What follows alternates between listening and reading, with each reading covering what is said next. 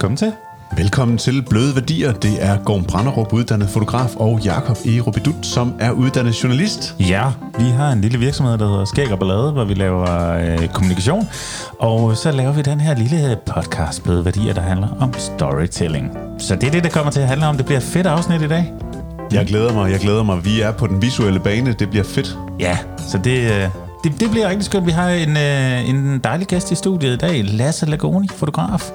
37 år gammel, måske 38 faktisk, når det her er, udkommet. Jeg riser lige lidt op, hvad det er for en fyr, vi har siddende her foran os. Fordi at øh, Lasse er egentlig oprindeligt uddannet fra Kolding Købmandsskole tilbage i 01. Øh, han har øh, været hos Flykkerfarver og mange, mange år hos Crazy Daisy i Kolding. Øh, men Øh, det har bragt ham også videre til at arbejde med sådan noget som øh, sociale medier hos Netboss Media. Han sad som web, webmaster hos Little. Han har siddet som reklamekonsulent og styret trykopgaver.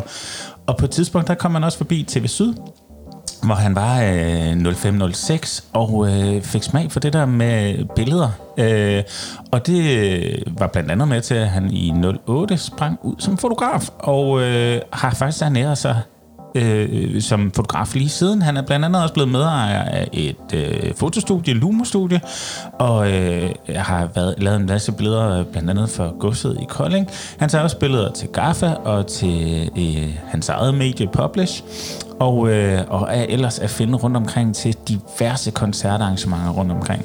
Lasse han øh, er ekstremt øh, aktiv på sociale medier. Han har både sin egen øh, gang sin egen øh, Facebook og Instagram med henholdsvis øh, 2.500 og 6.500 følgere. Og så har han opfundet et lille koncept, han kalder mandagsbooty, øh, som vi skal tale meget mere om, øh, som pt. trækker 22.500 øh, inde på Instagram. Øh, vil man øh, følge med i hans liv på Twitter, så skal man bare lede efter legenden Lagoni, som han hedder. øh, og øh, det tror jeg egentlig er, er de ord. Kan du genkende dig selv i det, Lasse? Ja, det, det kan jeg så øh, nu. Jeg tror ikke, øh, jeg kan huske, når jeg sidst har fået, fået mit CV læst op på den måde. Det er, det, det er faktisk sindssygt, ja. hvad man egentlig har bedrevet. Ja. Har, du ved, man tager jo bare en dag i gang, og så det lyder ret vildt, når du læser det op på den måde der. Det, det er faktisk en reaktion, vi ofte får. Det er sindssygt. Det er sindssygt. folks liv for dem.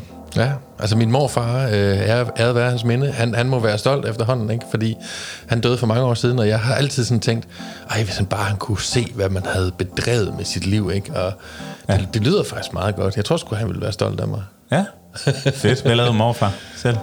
Jamen, han, han var sådan en maskinarbejder øh, på okay. Epoke i Vejen. Ja. Men det her med det, det visuelle formidling og sådan noget, det er ikke noget, du har hjemmefra øh, nogen steder? Overhovedet ikke. Ja. Altså, øh, øh, min far, han er lastbilchauffør, og, og min mor, hun er pædagog. Så, øh, så, så har jeg en papfar, der er malermester, så altså, lidt visuelt er der, der i det, men altså, det er jo stadigvæk bare, altså, han er bygningsmaler, så det er jo ikke, der er ikke noget kunstmaler i det overhovedet. Nej. Så, så det, jeg tror sgu selv, jeg har fanget den der. Perfekt. og så står der jo Kolding ud over alting her. Du er sådan Kolding til benet, ikke? Ja, altså jeg er jo født på det gamle Kolding sygehus, men, ja. men, men opvokset 20 km uden for Kolding, en lille bitte by, der hedder Gæsten. Ja, ja. Øh, og flyttede til Kolding som 20-årig. Okay, ja. Så det er jo lige omkring 18 år siden, at, at jeg blev koldingenser. Ja.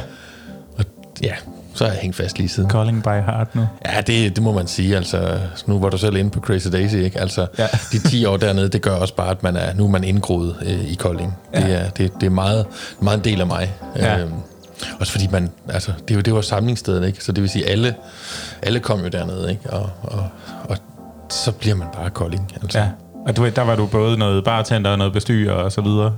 Ja, jeg tog uh, turen fra helt ned fra gulvet som afruder, hvor jeg mm. startede, uh, tørrede bræk op, og det var, det var sgu meget sjovt. Perfekt. Uh, og så tog jeg hele turen op til bestyrer, og så droslede jeg lidt ned igen, efter jeg fandt ud af, at diskotek 24 timer, det var ikke lige så sjovt som diskotek i weekenderne bare. Nej.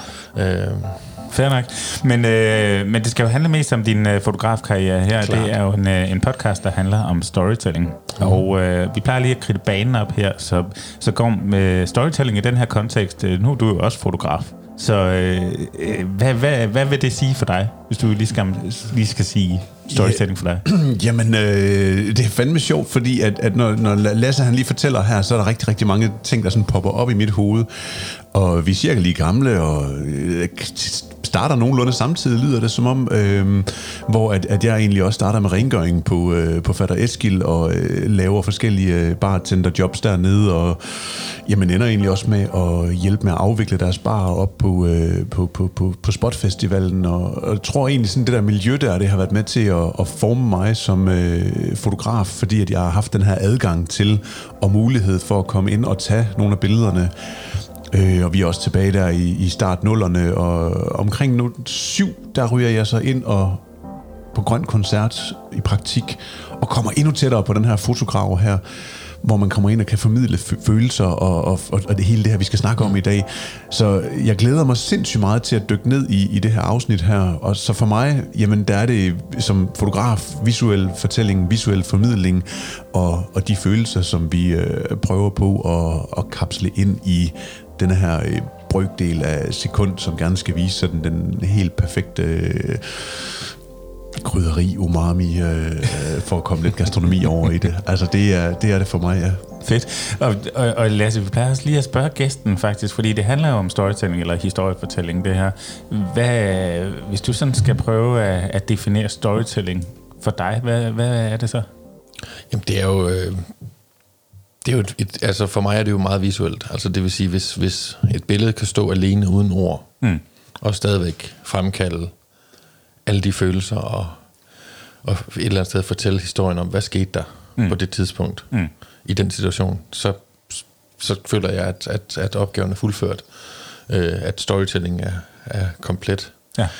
Det er jo så ikke altid, at, at storytelling Altså, øh, hvis man laver et erhvervsportræt, øh, eller et, du ved, ude, ude i noget B2B, eller sådan noget, hvor, hvor det skal ligge på en hjemmeside, hvor, hvor hjemmesiden jo faktisk fortæller historien, der skal det bare underbygge, ikke på samme måde stå alene. Nej. Øh, det er meget mere reportagebillederne, det er dem, der skal kunne stå selv, synes ja. jeg. Ja. Men simpelthen målet er, at øh, uden nogen som helst andre ord, hjælpemidler eller noget, der skal det kunne fortælle en historie. Det ville være fedt, hvis det, er sådan, det altid kunne lade sig gøre. Altså nogle gange, så, så, så, så lykkes det 100%, og, og man behøver ikke, øh, et, et billede siger mere end 1000, 1000 ord, som man jo siger.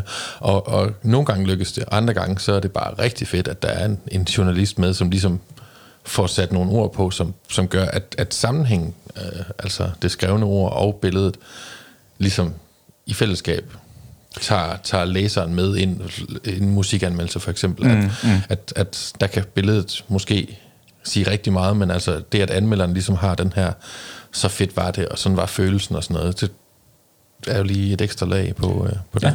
Men, men, men selv bitte små ord, som hvor vi er henne, og hvornår vi var der, og hvem der er på billedet, er jo også altså ord, som kan gøre dit billede mange, mange, mange, altså Helt sikkert. ganske, ganske få ord. Ja. Så jeg tænker sådan, altså, når man skal fortælle og formidle med, med, med billeder, så tænker jeg, at altså, det er rigtigt nok, at, at tusind ord til at beskrive et billede, eller et billede, tusind ord og så videre, men, men selv ganske, ganske få ting er jo nødvendige for, at man forstår konteksten. Ja, helt sikkert. Ja, jeg synes faktisk, det er lidt interessant, det der er gang i nu, fordi der sidder faktisk en, en fotojournalist, over for en autodidakt ja. fotograf. Og det tror jeg faktisk, vi kommer øh, ind på senere. Det er ikke, fordi jeg vil sætte et eller andet form for battle op, men jeg kunne bare godt tænke mig, at vi dykker ned i den og snakker lidt om, hvad, hvad er forskellene måske i, i tilgangen til det. Men, men øh, ja. lad, os, lad os vende tilbage til det.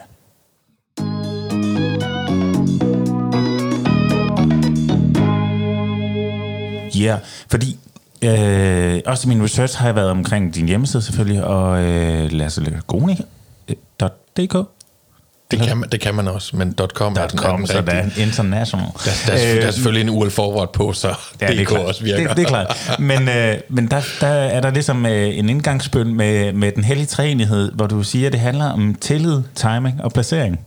Mm. Øh, og, og, og det kan jeg jo sagtens se, hvorfor det er det, der virker som en fotograf. Men jeg godt tænke mig at få dig til lige, ligesom at beskrive, hvorfor er det de tre ting, der er de vigtigste, når du skal ud og, og tage det gode billede.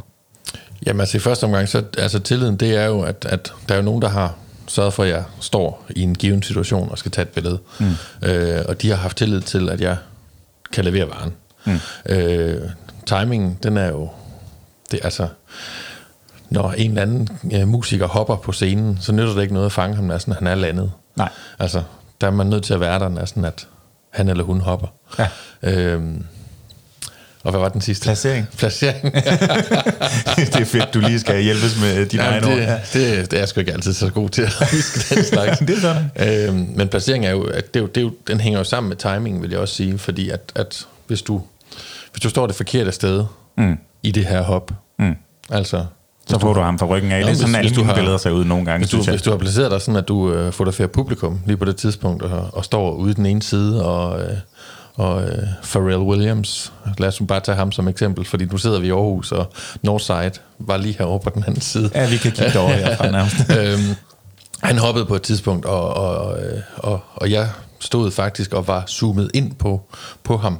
Ja. Så, så i det, han hopper, der måtte jeg sådan zoome ud og, og fange ham i det hop, og jeg endte med at få et rigtig, rigtig godt billede, men jeg stod heldigvis rigtigt, så min placering var god, og jeg var hurtig nok til at kunne time det, sådan jeg faktisk fangede ham hængende i luften. Ja. Øh, så, så man kan sige, der er det sindssygt vigtigt, at man placerer sig rigtigt, samtidig med, at man har den rigtige timing. Fordi havde jeg stået og fotograferet publikum, så havde Pharrell kunne hoppe alt det, han havde lyst til.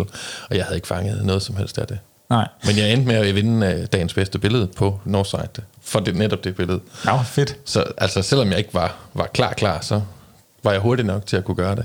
Og hvor mange af de her ting, tillid, timing og placering, hvor meget er det sådan intuitivt, og hvor meget er det af hardcore træning og øh, learning by failing og alt det her? Altså jeg vil sige, øh, øh, timingen, den, den, den forfiner man jo Mm. hele tiden. Øh, så, så jo flere gange man gør det, og jo flere gange man, man lad os nu sige, man står over for den samme musiker flere gange, så, mm. så lærer man måske lidt om, hvordan bevæger de sig på scenen og sådan noget. Men lige præcis med den her Pharrell-historie her, altså jeg, jeg vidste godt, der var fart på, men jeg vidste ikke, hvordan og hvorledes han, han, han lige ville bevæge sig, for jeg havde ikke noget at lave research på den inden. Fordi på en festival, der går det nogle gange hurtigt, ikke? Ja, ja, der er mange Men altså, der skal... Jeg vil sige, at, at, at det, er jo, det er jo meget af det er jo også, altså det ligger også intuitivt, fordi enten, enten så har du den, eller så har du den ikke. Mm. Du kan træne så meget, og så skal du, resten skal, skal ligge i dig, du skal have det i dig. Altså, jeg tror, øh, hvis, man, hvis man kan drage en kobling til øh, idrætsudøvere, altså øh, lige nu ser jeg den der øh, Michael Jordan-serie, øh, mm. The Last Dance på Netflix, og Ja. det, altså, de træner jo alle sammen lige meget. Altså, så man kan sige, et eller andet sted, så er deres øh, forudsætning for dem alle sammen er jo lige. Mm. Men, men han vil det mere, og han har mere talent at, at tage med ind. Så han ender med at blive så sindssygt god, som han er.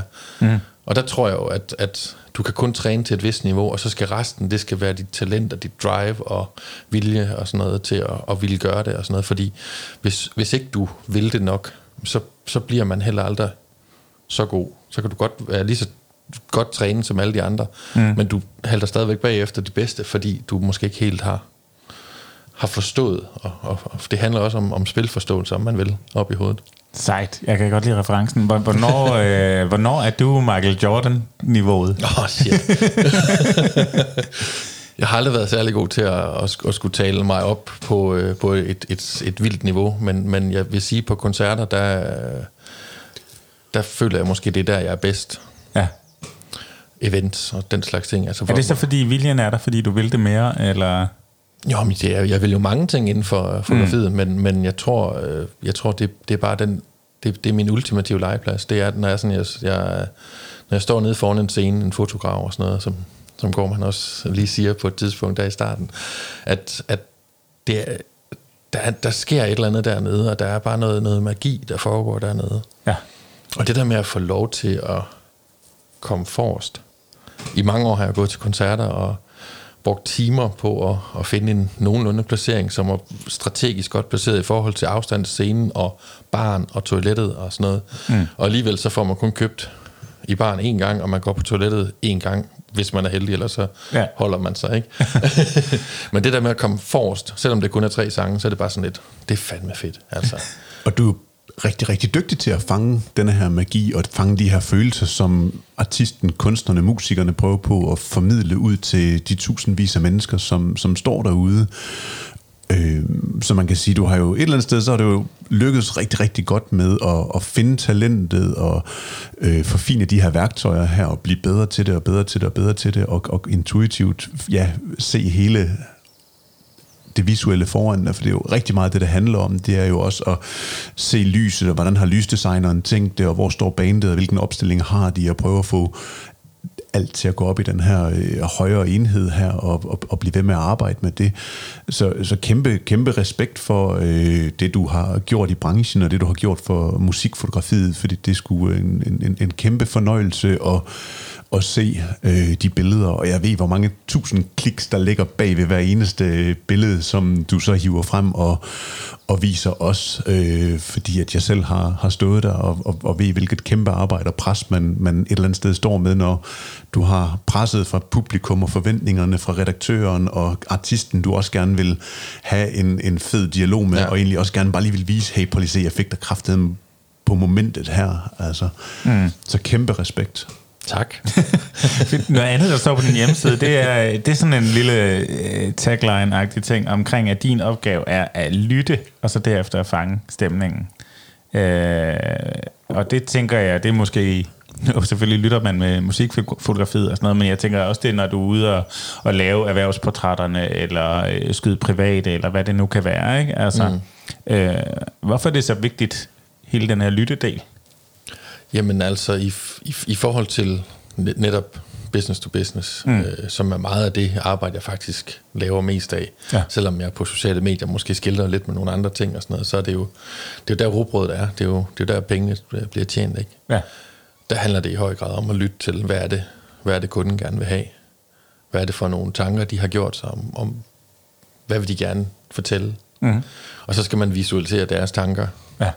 Ofte så får man selvfølgelig også noget, noget kunstnerisk frihed og siger, vi tænker det her, og så vil vi gerne have dit input i, hvordan du ser tingene og sådan noget. Vi er åbne over for forslag og sådan noget.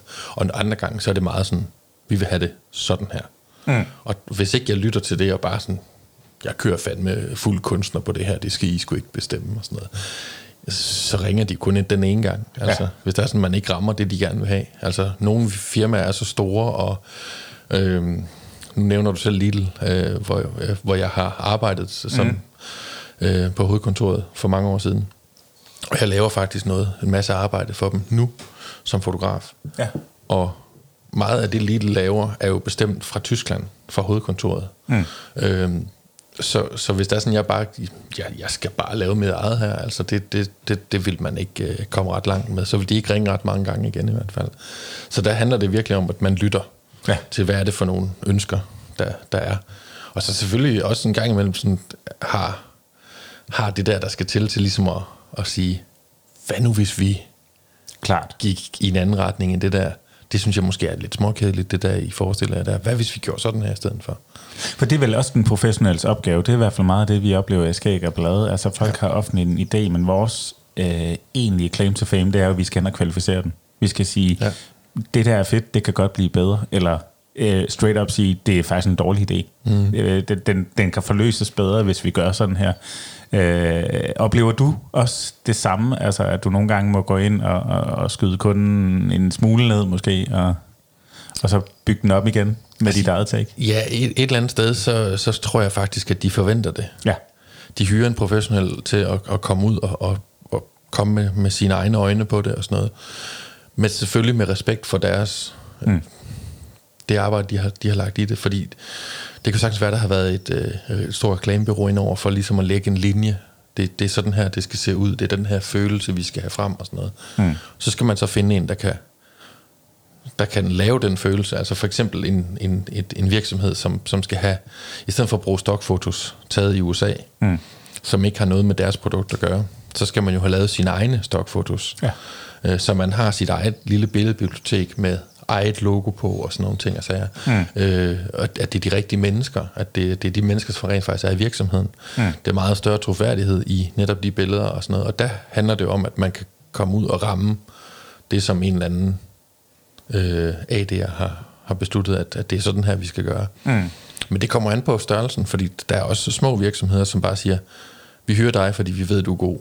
Ja. Så, så gør dine ting. Ja. Den får jeg tit at vide. Så forventer vi, at det bliver gør, godt. Fordi... Du skal bare gøre dine ting. Okay.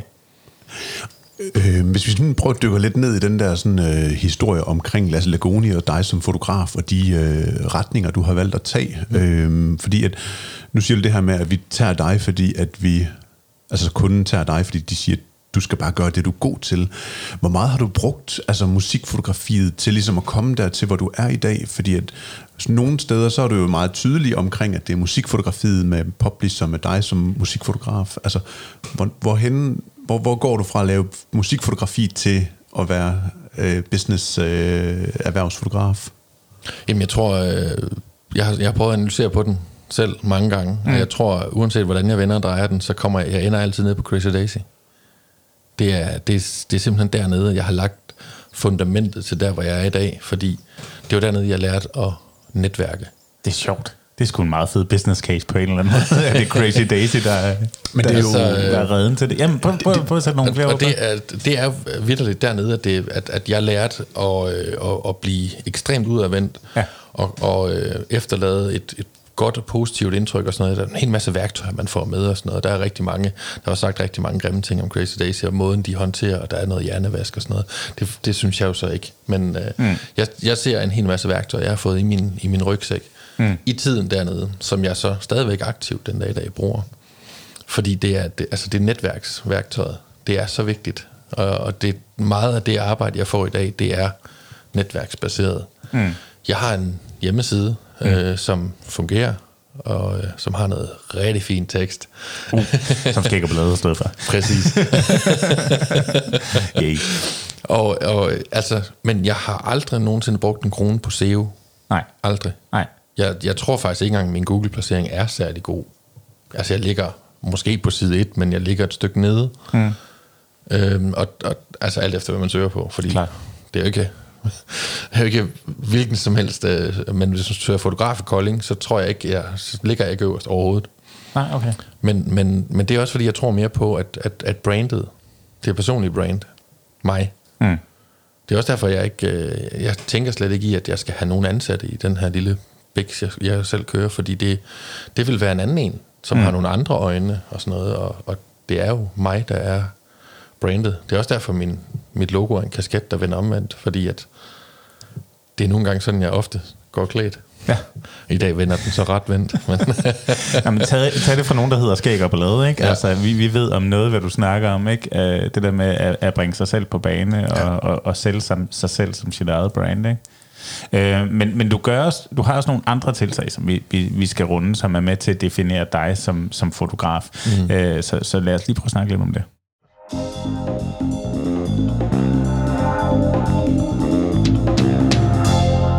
Fordi det er jo mandag i dag.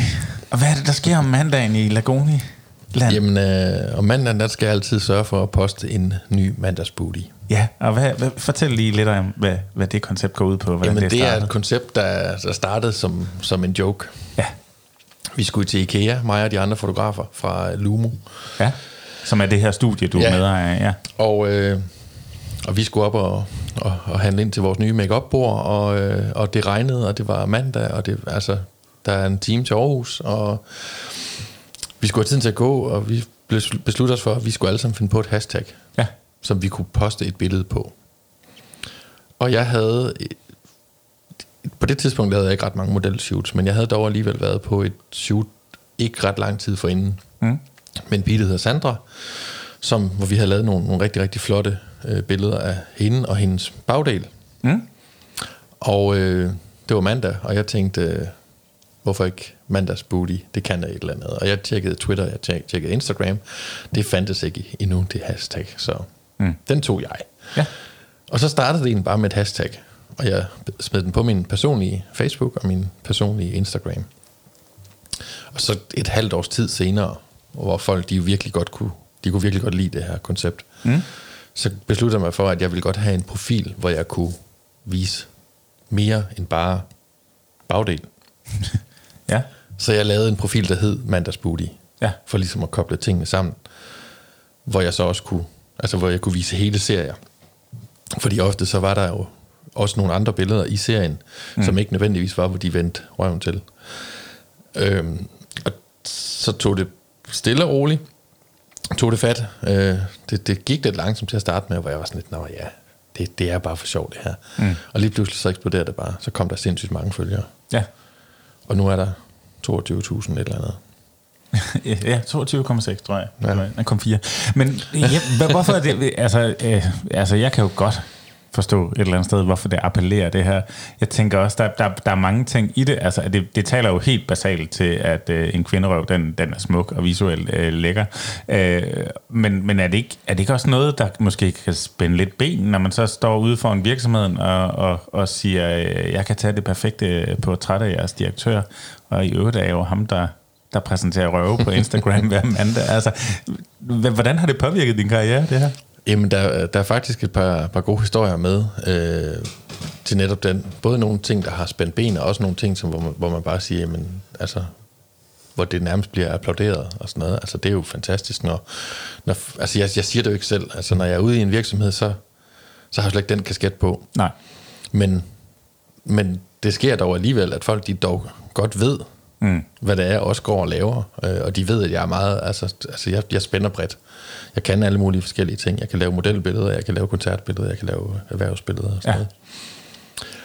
Og der er nogen, der så siger til mig, at øh, ej, hvor er det fedt med det der mandagsbud, blive endelig ved med det og sådan noget. Og det er jo super fedt at få at vide, når man er ude hos kunden, at de faktisk er, er fans af det mm. og sådan noget. Og ofte så er det jo så er det faktisk dem, der har hyret mig.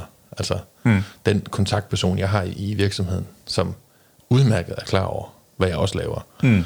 Øhm, og der er jo ikke noget fordækt over det og sådan noget. Jeg prøver ikke at skjule det, og jeg har det også sådan lidt, hvis der er nogen, der vælger mig fra på den baggrund, jamen, fred være med det. Ja. Det, jeg har ikke tænkt mig at, at skulle ændre mig af den grund. men er det ikke det der med, at man skal have fjender, hvis man vil have fans også? Helt sikkert. Altså. Og jeg har faktisk engang mistet en gigantisk opgave på det. Nå. Øh, Barack Obama, han skulle besøge Kolding for nogle år siden. Ja. Øh, og jeg blev øh, faktisk hyret som øh, Koldings øh, Business Collings øh, egen fotograf. Pressen var slet ikke, at de, i og med, at det var et privat arrangement, så var pressen slet ikke øh, øh, inviteret indenfor. De ja. måtte stå pænt udenfor og vente. Men jeg var så den eneste fotograf, der kunne få lov at være inde i salen, hvor han skulle holde foredraget. Og så skal man jo sikkerhedsgodkendes, når man skal være tæt på en tidligere amerikansk præsident. Det er klart, ja. Eller nuværende, for den sags skyld. Mm. Der er en kæmpe procedure. Mm. Og jeg bliver simpelthen fældet på, at jeg tager billeder af piger uden alt for meget tøj på. Det er simpelthen det er simpelthen derfor, at jeg ikke fik lov til at fotografere Barack Obama. Så Sandra, hvis du hører med her. og, og altså, jeg kan huske til at starte med, der blev jeg faktisk jeg blev sådan lidt ej, fordi jeg synes, altså helt ærligt, kom nu lidt ind i kampen. Altså der er jo intet, altså det er jo, Instagram er min platform, mm. og der er jo ikke nogen af de billeder, der overtræder Instagrams regler. Jeg er meget, meget øh, nidkær omkring, at jeg får overholdt alle retningslinjer. Ja. Censureret, når censurerer skal og sådan noget. Viser ikke noget, jeg ikke må. Og Nej. Og alligevel, altså, som, og det er jo det amerikanske medie, som er jo lidt hysterisk i forvejen og sådan noget, og man må Klar. ikke vise det ene, og man må ikke vise det andet og sådan noget, men man må godt vise, når det er en mand og sådan noget, altså. Mm. Og der synes jeg bare, at, at, at det var sådan lidt slap nu af. Mm. Men de, deres primære opgave, det er at passe på præsidenten. Ja. Og hans image. Ja. Og hvis der er den mindste risiko for, at et eller andet medie kunne finde på at lave en historie på det her, jeg tvivler simpelthen på, at der er nogle medier i hele verden, der kunne finde på at lave den historie. Der er lang vej, ikke? Ja, det er der. Jeg synes, jeg, jeg, synes, Kolding, der jeg, synes, jeg synes, det er en ikke-historie. Altså, ja. der er simpelthen ja. ikke nogen historie i den her. Men de ser, at der er en lille bitte mulighed for os. Jeg blev simpelthen de vendte tommelfingeren nedad, og Business Calling, de argumenterer og siger, prøv han er den bedste, vi har. Mm. Det, vi har taget ham, vi, vi altid bruger. Men, men, men nu, jeg ved godt, jeg kunne forestille mig, hold kæft, hvor ville jeg være træt og ked af det, men hold kæft, hvor er det en fed historie nu, at man... Ja, men altså her i bagspejl, der er det jo super fedt. Den er sgu da me- mega fed at positionere sig på. men, men, men sådan, altså mandagsbooty, du skal bruge 52 om året. Ja. Hvordan, øh, altså, hvor, øh, hvordan, øh, hvordan, hvem, hvem, hvem kommer, og hvordan bliver man en del af det? Henvender de sig selv? Øh, det er de begyndt at gøre, faktisk. Øh, og, altså, som noget, som startede bare for sjov, hvor jeg henvender mig, og, og, og gør det hele fuldstændig, uden at der er penge imellem mig og model og sådan noget. Så er det, så er det blevet sådan, at, at, jeg, at jeg faktisk har, har drejet den rundt til, eller hvis det er sådan, at jeg får en henvendelse, så er de en kunde i min forretning, ligesom alle andre. Hmm. Til gengæld så kan de også godt selv afgøre, om de vil være med. Det kan godt være, at de vil have lavet nogle rigtig flotte billeder af sig selv, men det er ikke sikkert, at de synes, at det skal på en Instagram-konto med 22.000 følgere. Og Nej. det vil så være op til dem selv. Ja. Øh, så det er sådan lidt en blanding af, at jeg nogle gange så, så hiver jeg fat i nogen, som jeg tænker, du kunne være super god til det her. Og andre gange, så er der nogen, der, der hiver fat i mig. Mm. Og siger, jeg er vild med de billeder. Vil du ikke godt lave nogen tilsvarende af mig? Så en presset Lasse Legoni tager tilbage til Crazy Daisy og stiller det svære spørgsmål nu skal du høre mandag, der har jeg sådan et koncept her. øhm, kunne altså, du tænke, altså du, du ser sgu godt ud bagfra, jeg ved ikke, altså hvordan fanden bryder man lige den der nede på, øh, altså... Jamen det, og det sjove er, at jeg har faktisk ikke fundet, øh, jeg har ikke fundet øh, den, den gyldne øh, icebreaker endnu, og jeg gør det meget sjældent i virkeligheden, altså det er typisk, at jeg skriver en besked på Instagram, og hvis de ser den, og de vender tilbage, så har vi en dialog, jeg er ikke typen, der der lige skal følge den op en 5-6 gange og sige, hallo, så du ikke lige den der besked, jeg sendte, og skal lige ind i kommentarerne og skrive og sådan noget. Mm. Altså, hvis, hvis de ser beskeden, så ser de beskeden og sådan noget, men altså, der, jeg, jeg har ikke noget problem med at, at, at finde modeller nok, og nogle gange så laver jeg også genganger og sådan noget, sådan at, at jeg er sikker på, at jeg kan præsentere en serie hver mandag, fordi det, det er jo ligesom der, hvor det er kommet til, når man har fået så mange følgere, så har man også et ansvar over for de følgere, at den, Mm, vi skal gerne i mål. Vi skal gerne, øh, de, de skal have noget at se på hver mandag. Har du været presset? Altså, jeg tænker, at vi udgiver podcast her hver 14. dag. Det kan nogle gange være en lille smule stramt at komme i mål med det her. Altså, har du nogensinde siddet der og tænkt, for helvede, det er mandag lige om lidt, jeg mangler en god røv? Altså, jeg har efterhånden forfinet mit, mit workflow til, at jeg altid har altså e, en masse serier på lager, som ja. er færdigredigeret og, og som egentlig ikke er blevet udgivet af mig endnu. Modellen er måske begyndt at bruge billederne og sådan noget, men, men, men øh, jeg kan også godt mærke, at, øh, at der er et, hviler et vist pres på, at, at jeg skal hele tiden sørge for at holde den i gang. Og mm. man kan sige, nu, øh, nu hele corona-tingen her, den, den har gjort, at jeg har, jo, jeg har jo simpelthen bare lukket ned for de der et eller andet sted lidt ligegyldige shoots. Mm. Jeg synes ikke, det er nødvendigt at, at, at, fortsætte med det. Nu er landet så blevet lidt, åbnet lidt op igen, og, og jeg kan også godt mærke, at, at der kommer lidt mere gang i forretningen, og så begynder jeg også lidt med de der shoots igen, fordi Altså, der er stadigvæk folk, der gerne vil. Så, ja. Øh, ja. Og, jeg, og jeg vil også gerne lidt ud, altså. altså, det lyder som om, du er meget struktureret. Ja, altså til, til, en, til, en, til en vis grænse.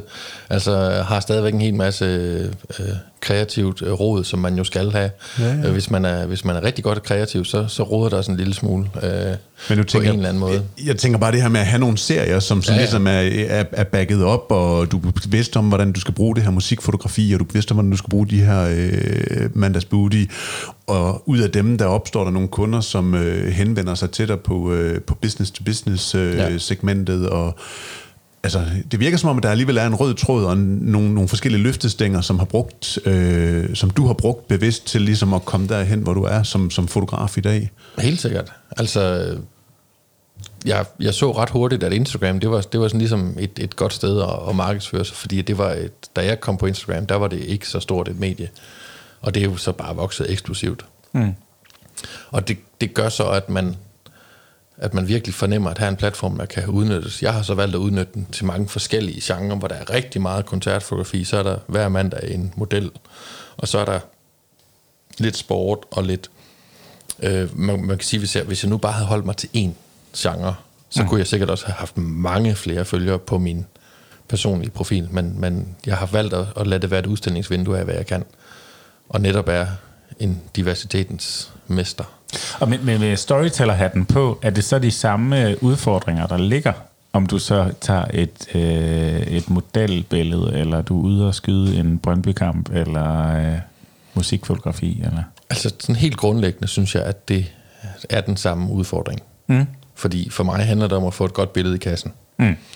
Og der er så sådan nogle forskellige omstændigheder forbundet med de, de forskellige scenarier, fordi mm. med model, der kan vi jo styre det hele.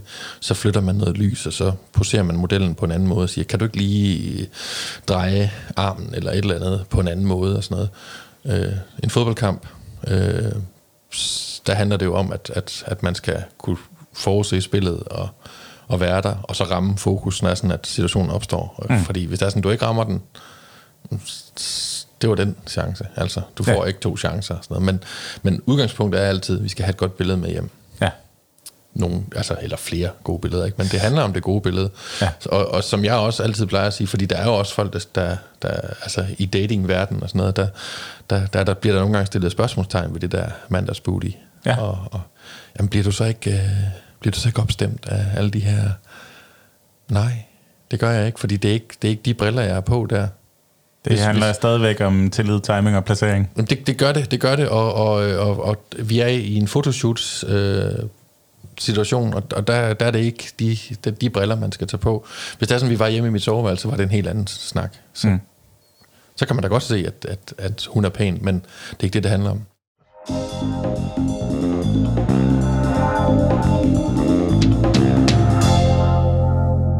Men øh, altså, der er også en storytelling, som går meget på personen, Lasse Lagoni, og det er jo, at øh, jamen, altså, nu har jeg selv arbejdet sammen med dig øh, i forbindelse med Grøn Koncert, og, øh, og også når man går ind og læser dine personlige referencer og sådan noget, så du bliver altid nævnt som ham, den smilende og den glade. Øh, og, og, og, og det synes jeg er interessant. Nu nævnte du selv, at, at meget af det måske kom fra Crazy Daisy-tiden i virkeligheden. øh, men, øh, men, men hvor meget din egen storytelling, dit eget brand storytelling, hvor meget tænker du over det? Altså, hvor, hvor strømlignet er du i, at Lasse Lagoni er på den her måde? Det er klart, at, at man, man gør sig nogle tanker om, hvordan man er, når man går ud af døren. Øh, og igen, jeg drager referencen tilbage til, til den gode gamle kælder, Crazy Daisy. Mm. Øh, fordi, altså, der er mantraet jo, at, at hver gang du går ud af døren, så er du repræsentant. Ja. Så, så hvis du bare skal ned og, og, og ligge i solariet og sådan noget, så skal du være forberedt på, at, at du kan møde en på, på din vej, som kender dig, som måske gerne vil, vil, vil lige snakke i, i 30 sekunder. Ja. Og er du klar til det? Er du, er du, øh, har, du, har, du, har du taget den, din udadvendthed på? Er du, er du præsentabel? Altså, øh, Ja. alle de her ting her. Eller er du gået ud af døren og, og ligner øh, noget katten har slæbt ind? Og der tror jeg bare altid, at jeg har gjort et nummer ud af, at når jeg går ud af døren, jamen, så er jeg klar til at møde folk med mm. smil og godt humør. Som, og det er jo bare sådan, jeg er. Det er jo min personlighed, som skinner igennem. Og, og lidt med, med reference til det, jeg sagde tidligere. Hvis der er nogen, der har tænkt sig at vælge mig fra på grund af et eller andet, jeg laver, jamen så hænger det også sammen med det her. Jeg, jeg er den, jeg er. Og det, mm. det er det, man får. Man får en med fuld smil og udadvendthed og gode øh, evner til at samtale. Og, Men det stopper jo ikke der, ikke? Nej, Fordi nej. at du har, du har du nævnt kasketten, den Mhm. omvendte kasket, det er jo også en Lasse Lagoni ting. Du har for pokker et helt bibliotek på din Instagram, bare med dine Converse-sko, mm. som, øh, som også er blevet en del af dit personlige brand. Ja. Øh, nu har jeg selv taget min Guns N' Roses t-shirt på, fordi den er også tit noget, der dukker op. Sådan, altså, der er ret mange ting, der er sådan, det er sgu Lasse Lagoni. Mhm. Mm. Øh, Om jeg er meget bevidst om, øh, hvor jeg i mange år har, har, har vævet det rundt og prøvet at finde, og det her har vi jo alle sammen, hvor vi prøver at finde vores identitet, og hvem er vi, og det er altså sådan typisk i, i inden man bliver 20, og så måske lige start 20'erne, hvor man sådan virkelig ikke kan finde ud af, hvem man egentlig er, og sådan noget, og jeg har brugt rigtig meget tid på at finde ud af, hvordan, hvordan er mit image, hvordan har jeg det bedst. Mm. Og så begyndte jeg at fotografere koncerter, og så var der, så stod jeg i en hvid t-shirt nede foran scenen, og så kommer øh, teknikeren ned på godset i Kolding og, og siger, du skal, du skal altid have stage black på, du skal altid have stage black på, det er fandme vigtigt. Ja. Og lige siden dengang, der er faktisk begyndt at gå i sort tøj. Også ja. fordi, hey, sort slanker, jeg er en tyk fyr, ikke? Så, øh, så tilsigtet fordel, der lige var der. Ja, det er, det, er jo, øh, det er jo super smart, ikke? Og, og så begyndte jeg at gå i, gå i sort tøj. Ja. Og, øh, og så stille og roligt, så opstod der en eller anden, et eller andet, der var et eller andet ønske om, at jeg skal stadigvæk have noget farve på. Mm. Så jeg begyndte at øh, gå op i, i, hvad hedder det, Converse og øh, farvede sokker og sådan nogle ting. Og så sådan, at der var et eller andet, der brød det der sorte der. Det kan godt være, at jeg er sort fra top til Sko. ankel, Ja. om ikke andet. ja. og, så, øh, og så var fødderne fa- farverige øh, Ja. i en eller anden sammenhæng. Og, og, og det har folk faktisk lagt mærke til, og det, det er jo sådan noget, som er, det er ubevidst til at starte med, men det ender med at blive identitetsskabende. Det er jo en del af brandet, som jeg ser det. Converse-skoene, sort tøj, den omvendte kasket. Øh, altså jeg, jeg spurgte jo en grafiker på et tidspunkt, hvor ikke hun kunne tænke sig at hjælpe mig med et logo. Og jeg sagde, jeg gider ikke den der øh, aperture-ting, som rigtig mange fotografer de kører med. Mm. For den er bare kedelig. Ja. Den siger godt nok rigtig meget om, at det er fotografi, vi arbejder med, men det er ikke det, der er brandet. Det er mig, der er brandet. Så go nuts. Så vendte hun tilbage 14 dage senere med en omvendt kasket. Og jeg, jeg faldt på røven over det, sådan lidt, hold kæft, der var den. så nu hænger jeg på den. Ja, ja, ja. Og sådan for dem, der ikke ved, hvorfor at det er den omvendte kasket, så er det jo fordi, at når man har sådan et kæmpe stort kamera, så er det jo øh, kappen eller skyggen, der sådan ligesom hele tiden går, går imod øh, øh, huset på, på kameraet. Og så er det jo naturligt som fotograf at smide den op i nakken. Jamen, det, er, i det, det startede faktisk, jeg tror det var på Smukfest i 2014, hvor jeg, øh, altså, så har jeg taget en kasket med, fordi altså, vi er på en festival, det er ikke sikkert, jeg får, får sat håret. Øh, så jeg har en kasket med, og den, den røg på normalt, altså den sidder rigtigt. Mm. Øh, og så når sådan, vi så skulle fotografere, så, så var der alle mulige i vejen, som hele tiden ramte skyggen, og så drejede jeg øh, kasketten. Mm. Og det blev egentlig til sådan en ting om, at, at jeg skulle altid lige huske at dreje kasketten, lidt ligesom øh, Sylvester Stallone i Over the Top. Han drejer altid lige kasketten, inden han skal til at lægge arm, ikke? Mm. Og, og, øh, og der blev det sådan en, en, en ah, det, det skal jeg lige huske at gøre. Og nogle gange så glemte jeg kasketten, når jeg skulle ud og fotografere koncerter. Og det blev sådan lidt, jeg var ham med kasketten, når jeg fotograferede koncerter. Nu er det bare sådan, nu er jeg bare altid ham med kasketten. Men det startede der. Mm. Og så var der en, en grafiker, der ligesom besluttede sig for, det der det er din identi- identitet nu. Nu er du jo en uh, fotograf med en kasket som logo. Ja. Vi er en kommunikationsbæks med et skæg som logo. Ja. Det var, det var en, vi, vi, en af de største bekymringer, folk sådan kom med på vores vegne, da vi startede, det var sådan, I fortæller jo ikke noget om, hvad I laver. Altså, I er ikke bange for at blive valgt fra både altså, logo og navn og så videre. Der er ingenting, der er kommunikation i det. Øh, hvor vores resonemang var sådan, nej, men vi skal positionere os. Og, Mhm. og det er så det, der skal blive vores brand, ikke? Altså, man skal, man skal stole på, at man kan noget, og så behøver man ikke nødvendigvis at gå ud og fortælle det i navn, logo og så videre. Er det de samme tanker, der ligger til grund for dig, og har du, har du nu kommer jeg med et godt dobbeltspørgsmål, ikke? Men, men har du også bemærket, at det måske har stået i vejen for dig nogle gange, at du ikke har udstrålet fotograf? Altså, jeg, jeg synes jo, at, at, at det har passet rigtig godt til, til den identi- identitet, jeg har. Mm. Øh, og det brand, som er mig. Ja. Så, så jeg har jo egentlig synes at, at, at det var fint med, med kasketten, men jeg har også nogle gange tænkt, når man for eksempel er til et, et, et stort firmaarrangement eller et eller andet, hvor der dresscoden måske er noget finere mm. end, end, end mine sorte jeans og en sort t-shirt og om, omvendt kasket. Ja. Men, men, men jeg, jeg fortæller mig hele tiden, fortæller hele tiden mig selv, at jeg, jeg er der som fotograf. Jeg er hyret ind som en, en, en serviceydelse. Mm. Altså, hvis der gik en eller anden håndværker, så havde han altså heller ikke taget øh, øh, jakkesæt på, fordi at, at, at alle de andre i, i, i selskabet var i jakkesæt, eller en eller anden lysmand på en scene, han har også det tøj på, han nu engang har på, fordi han er der for at yde et stykke arbejde, og jeg yder mit arbejde bedst, når sådan, jeg har det tøj på, jeg har på, og den kasket på, så er jeg, så er jeg øh, fotograf Lasse Lagoni Ja. i den øh, sammenhæng. Og, og hvis det er sådan, jeg ikke har bevægefrihed, hvis det er sådan, jeg ikke kan smide mig ned på, på jorden, hvis det er sådan, det er det, der kræves, fordi at, at det er her, det gode billede, det, er den gode vinkel, den er her, mm. eller jeg kan kravle op i et eller andet, og det kan han, er sådan, jeg har mit sorte casual tøj på, fordi jeg har bevægefrihed. Hvis det er sådan, jeg havde smoking på, så er det sgu ikke sikkert, at jeg lå og, og, og rode rundt ned på, ned på jorden. Nej. Og der synes jeg bare, at, at selvom jeg nogle gange godt kan have lidt svært ved at greje den op i hovedet, hvor man sådan tænker, ah, skulle du ikke lige have taget noget andet tøj på? Så, så bliver jeg ved med at fortælle mig selv, nej, den er god nok. Du, du skal bare komme og være dig, og, tage, og gøre det, du gør bedst. Tag de gode billeder. Mm. Så kan de tænke, hvad de vil. Så man kommer aldrig til at se dig i uh, skjort og slips uh, til Jo, det- det et kan- eller andet det- arrangement, hvor du er ude og skyde billeder? Ikke hvis jeg skyder billeder, så, så, så har jeg min dresscode. Altså jeg er jo lykkelig for, at jeg kan skyde bryllup om sommeren, mm. hvor, hvor, jeg, øh, hvor jeg kan have shorts på, Ja. når resten af selskabet de kampsveder. Altså ja. der har jeg det bare, der har en fest. ja. Og det synes jeg jo er fedt.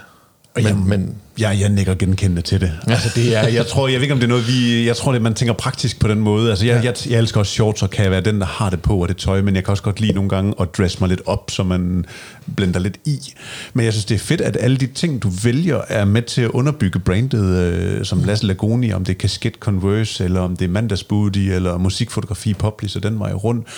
Jeg kan godt lide, at der er så mange ting, og du alligevel også er bevidst om det, og du tænker om det, fordi det er jo storytelling, vi snakker om, og jeg synes, det er fedt, at du på den måde kondenserer det, og du siger, jamen, hey, nu gør jeg det her, fordi at det former mig min, og min identitet som, som, som den, jeg er, og du er Ja. tydelig om det. Det kan jeg sgu godt lide. Hvor kommer den bevidsthed fra? Det er svært at sige, tror jeg. Øh, Er det øh, instinkt? Eller er ja, det, det tror jeg, men det er også et, et, et udviklet instinkt, fordi jeg var sådan lidt en, en, en, en, en, en jeg vil ikke sige en sky mus, men altså øh, måske lidt mere indadvendt og, og ikke så populær og sådan noget i, i min opvækst og sådan noget. Øh, måske også en lille smule mobbeoffer. Ikke sådan, fordi det er noget, jeg føler, at det er, det er noget, jeg bærer præg af. Jeg har måske også været mobberen på et tidspunkt, mm. øh, som mange børn, tror jeg, er. Men jeg tror, øh, jeg tror, jeg er blevet bevidst om det, sådan, jo ældre jeg er blevet, at, at det her, det fungerer. Så, og, og if it ain't broke, why fix it? Ja, ja. Når man finder den røde tråd, og man finder ud af, at det her, det, her, det fungerer, det, det virker, så, øh, så er det jo det, der, der, der fungerer. Men, men jeg kan også, altså, jeg kan sagtens tage et jakkesæt på i en, i en given situation. Hvis min søster skal gifte, så tager jeg sgu pænt tøj på. Øh, men, men hvis jeg, hvis jeg skal ud og arbejde, så, så kommer jeg i det, jeg føler mig mest tilpas i. Og det er jo så meget heldigt, at det er neutralt sort tøj, og ikke, ikke sådan en, en, en kødskjorte eller et eller andet uh, som skørt. altså, det er ham fotografen med kødskjorten igen. Ja. Hvorfor har du hyret ham? Nå, men der, er, der findes jo sådan nogle, nogle skjorter med sådan nogle, sådan nogle uh, print på, hvor det, hvor det ligner, at, at uh, sådan bacon-skjorter og sådan noget. Ikke? Altså, det, det, det. det, jeg tror bare, det vil, det vil skabe furore, Øh, og hvis det er sådan, at det var et veganerselskab, så ville de jo stikke helt af, hvis det er sådan, man dukkede op øh, i en baconskjorte. Ja, så man skal også passe på ikke at træde nogen for meget over tæerne ja. med den måde, man og det er i hvert fald, altså, det er jo der, hvor det sorte tøj, det er der ikke nogen, der bliver sure over. Nej. Nu øh, er vi jo sammen med dig, Lasse Lagoni, som fotograf. Øh, jeg kunne godt tænke mig at vide sådan lidt om, hvilke musikfotografer og fotografer generelt, du sådan, øh, får inspiration fra. Altså, øh, der er en meget, meget dygtig amerikansk musikfotograf, der hedder Zach Whitford. Hans far spiller i Aerosmith. Og han er ikke bare voldsomt dygtig, men han har også adgang til de bands, som jeg nok aldrig får kommer til at fotografere, mm. fordi de, øh, de kan sgu ikke, øh, de har kontrakter og alt muligt halløj. Så ham kigger jeg rigtig meget til, fordi han er sindssygt dygtig. Øh, men, men herhjemme, kan jeg huske, da jeg startede som musikfotograf, der synes jeg, at uh, Morten Rygaard og Per Lange var helt fænomenale. Det synes jeg jo stadigvæk, de er. De er skide dygtige, begge to.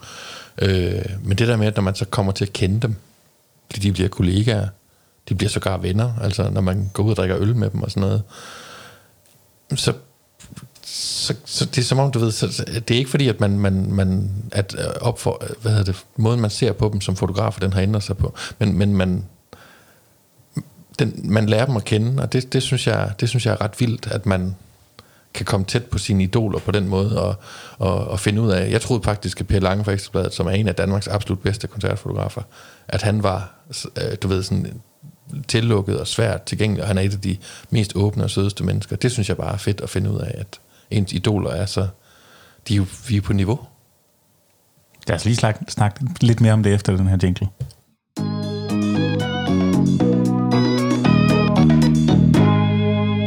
Fordi jeg kunne godt tænke mig at spørge Lasse, hvad er brøleren? Apropos.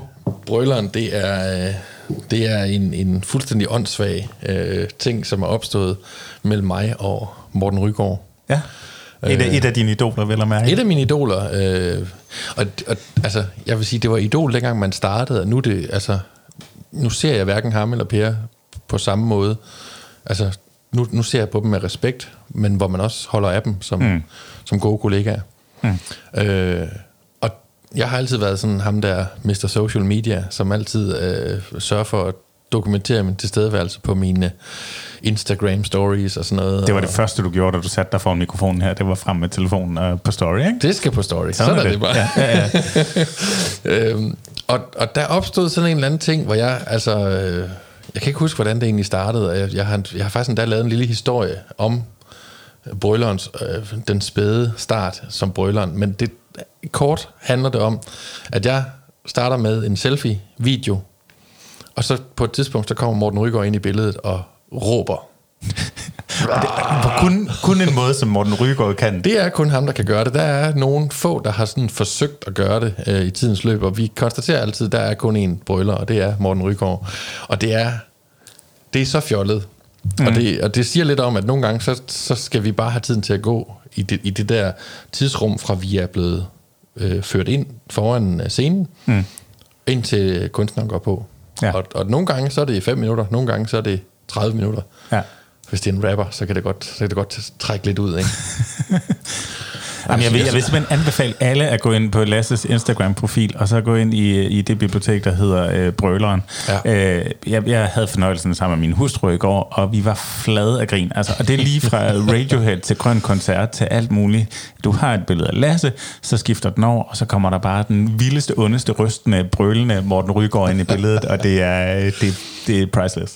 Vi har det meget sjovt med det. Det er, det er, det er blevet sådan en ting, altså, og folk de, de opfordrer til det og sådan noget. Og der er også langdistancebrøler, har jeg lagt mærke til, ja, sådan, ja. hvor du fanger ham ned på plænen, og så ja. kigger han op på dig, og så ser man bare, kommer han bare ned fra. Jamen, det var Grøn Koncert i, i sommer, ja. hvor, hvor Morten han, han skød for Grøn Koncert, og jeg var på tur med Kato. Så, mm. så har vi jo altså otte dage, hvor vi render på hinanden. Ikke? Og der havde vi god tid til at lave det. Altså fordi vi havde, vi havde jo, altså vi vidste jo præcis, hvad der skulle ske. Jeg skulle fotografere Kato, og Morten han kendte jo også efterhånden showet, og så, vi, så får man bare tid til at lave alt muligt åndssvagt, og så laver man nogle åndssvage aftaler, og det, det bliver bare sjovt, når man på den måde kan, kan lave sådan et eller andet øh, fjolle. Det giver noget sammenhold, tænker jeg, på en eller anden måde. Ja, det, det, det, kollegialt på det, en eller anden måde. Det giver noget, for, hvor, hvor vi, øh, vi hygger, og vi, vi, vi har det sjovt, og, og, og, altså, og så er der jo folk, som elsker det, på Instagram, og så er der også nogen, der synes, ej, pak nu ham der væk. Og det er jo så der, hvor vi nogle gange reagerer på den, og så siger, Morten, der er kommet nogen, der er kommet nogen, der, der er kommet nogle henvendelser fra nogen, der ikke synes, det er så fedt. Hvad siger vi til det? Og så kigger han lidt ekstra længe i kameraet, og så brøler han selvfølgelig igen. Og lige her, der tror jeg faktisk, vi lægger et klip ind med Morten Rygaard, der brøler. ja, det bliver vi nødt til.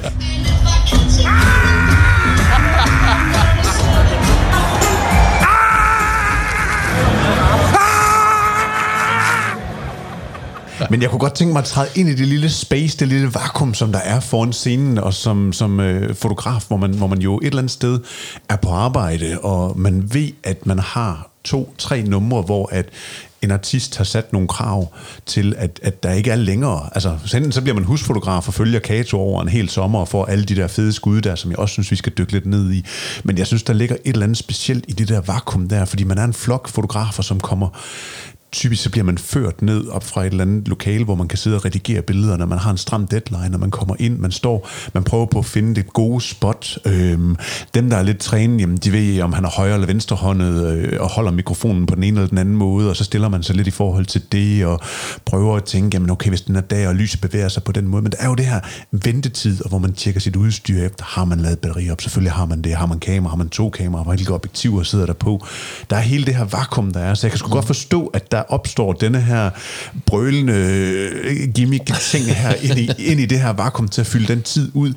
Fordi så er man bare på musikerne går på, og de yder en toppræstation, fordi de ved, at, at der, der bliver de fanget. Og som fotograf, så tænker man sådan, hold kæft, jeg vil også gerne være der de næste numre, hvor de er trætte, og hvor man kan se, og man kan mærke dem på en mm. anden måde. Men man er på, og de hjerner derude af, og man flytter sig rundt, og man tager billeder, og man skifter, og man skal huske, man skal huske, man skal huske, man skal huske, man skal have publikum med, og man skal have dem med, og man skal lige huske dem der, og hvem var det mere, og så er det slut. Så skal man tilbage, og så skal man bare skynde sig og redigere, mm. efterbehandle og få sendt afsted til redaktionen. Og hvis det er en festival, jamen så har man ganske kort tid, så er der måske en anden scene, man skal ned på. Ja. Er det det, som du også jeg kan selv, jeg elsker det, men vil du prøve at sætte lidt ord på, hvordan, hvordan du har det, når du er i hele det der øh, mode der til sådan en, en festival? Altså jeg synes jo, det er... Jeg, jeg, jeg er som en fisk i vandet, når, når, når jeg er lige der, fordi det, det er fuldstændig rigtigt. Det er sådan et vakuum, der skal udfyldes, når vi står og venter. Fordi det, i virkeligheden, så er det, hvis man er på en festival, så er det det eneste tidspunkt, hvor vi ikke har noget at lave. Mm. Altså det er ventetid. Alt andet tid går med at knokle. Og så, så går... Øh, så går koncerten i gang, og så er det som en, en, en, en, en kontakt, der lige bliver tændt hos os alle sammen. Vi går i total fokus mode. Vi er fuld fokus på det der, og vi, du ved, vi, vi har respekt for hinanden, men vi kan også godt, du ved, lige skubbe lidt til hinanden og sådan noget. Jeg skal lige til her og sådan noget. Og, og man går fra at være øh, altså, fuldstændig fjollet og helt loose, og til at og, og bare, nu, nu kører vi på, for vi har 10 minutter, 12 minutter til at at få det her i kassen. Er det rigtigt, at de tre første numre, det er fordi, man helst ikke må se, at de sveder for meget, musikerne? Eller hvad, hvad, hvorfor er det de der tre numre? Altså, øh, rumor has it, øh, at øh, det var Bruce Springsteen, der på et tidspunkt, for mange år siden, før der var restriktioner, ja. på et tidspunkt blev træt af, at der var fotografer konstant nede foran scenen. Han følte, at de, var, de stod i, i vejen fra ham og til hans publikum. Så han lavede en regel, der hed tre numre. Så ved man også, at man er stor, ikke? Altså, jeg har egentlig ikke mere brug for, at jeg lige får lige tre numre, og så er det ud. Og så, altså, når man er bossen, så, så føler musikbranchen stille og roligt, har den bare fuldt efter. Og nu er det standard. Og så er der jo nogle gange, hvor der er enten en eller anden form for restriktion. Øh, Brian Adams, han vil kun fotograferes et nummer fra mm. hans venstre side. Og så spiller han et forholdsvis kort nummer. Så så det er den tid, du får. Altså, jeg får og det er blevet mere og mere restriktivt, er det ikke? Med tid? Jo, altså, øh, jeg tror, Brian Adams, han, han, han holder ret hårdt fast i den der... Jamen, jeg tænker sådan branchen generelt. Jo, jo, altså, Beyoncé på et tidspunkt, før Super Bowl-billedet, som, øh, hvis I kender det, hvor hun bliver portrætteret meget... Øh, det er ikke særlig pænt billede. Nej. Hun ser meget voldsom ud, fordi hun, hun er i en dansesituation, hvor, hvor hun, hendes ansigt lige ser dumt ud et øjeblik. Hvis du ser det real time, så ser hun jo forrygende ud hele mm. tiden. Mm. Øh, og der er jo sådan en fotograf, der har fanget hende i en rigtig lidet flatterende situation. Og øh, før den situation, der havde hun en regel, der hed 42 sekunder. Mm. Så kunne du fotografere hende i 42 sekunder. Wow. Fordi efter 42 sekunder, så begynder hun at svede, og det vil, det vil de jo så ikke have. Øh, det er en historie, jeg har fra Morten Rygaard, hvor, for jeg har ikke fotograferet hende nogensinde. Øh, men han øh, nåede det inden, inden Super Bowl-billedet. Øh, og så kom der bare et totalt forbud, så hun ville ikke fotograferes længere. Shit. Øh, og, øh, men man kan jo tænke, det er meget selvbevidst. Omvendt så er det folk, der lever i den grad af deres image og deres brand. Ja. Og, og der skal ikke ret meget til for at ødelægge det, og for at få øh, rygterne til at køre ud Præcis. på det store internet og alt det der. Jeg synes dog, at man kan godt komme til at fremstå som en...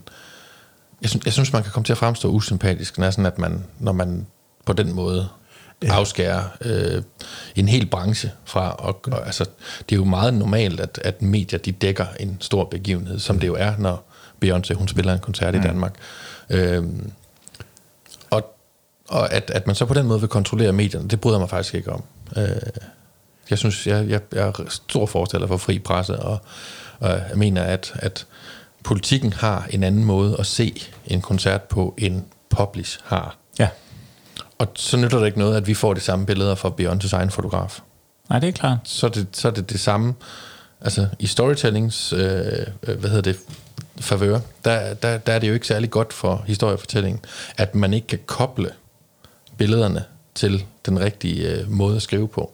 Men kan der ikke være nogen, der har interessen i at fange netop det, det virkelig skrækkelige billede, og jo, så bare jo. lave en historie ud af det? Altså, det er det... der helt sikkert, altså, og, og det er jo så der, hvor, hvor man altså, jeg tror, det er en, der er langt imellem den type fotografer, som netop gør som ham, ja. Super Bowl-fotografen, som, som fanger hende på en meget, meget, meget øh, skidt måde.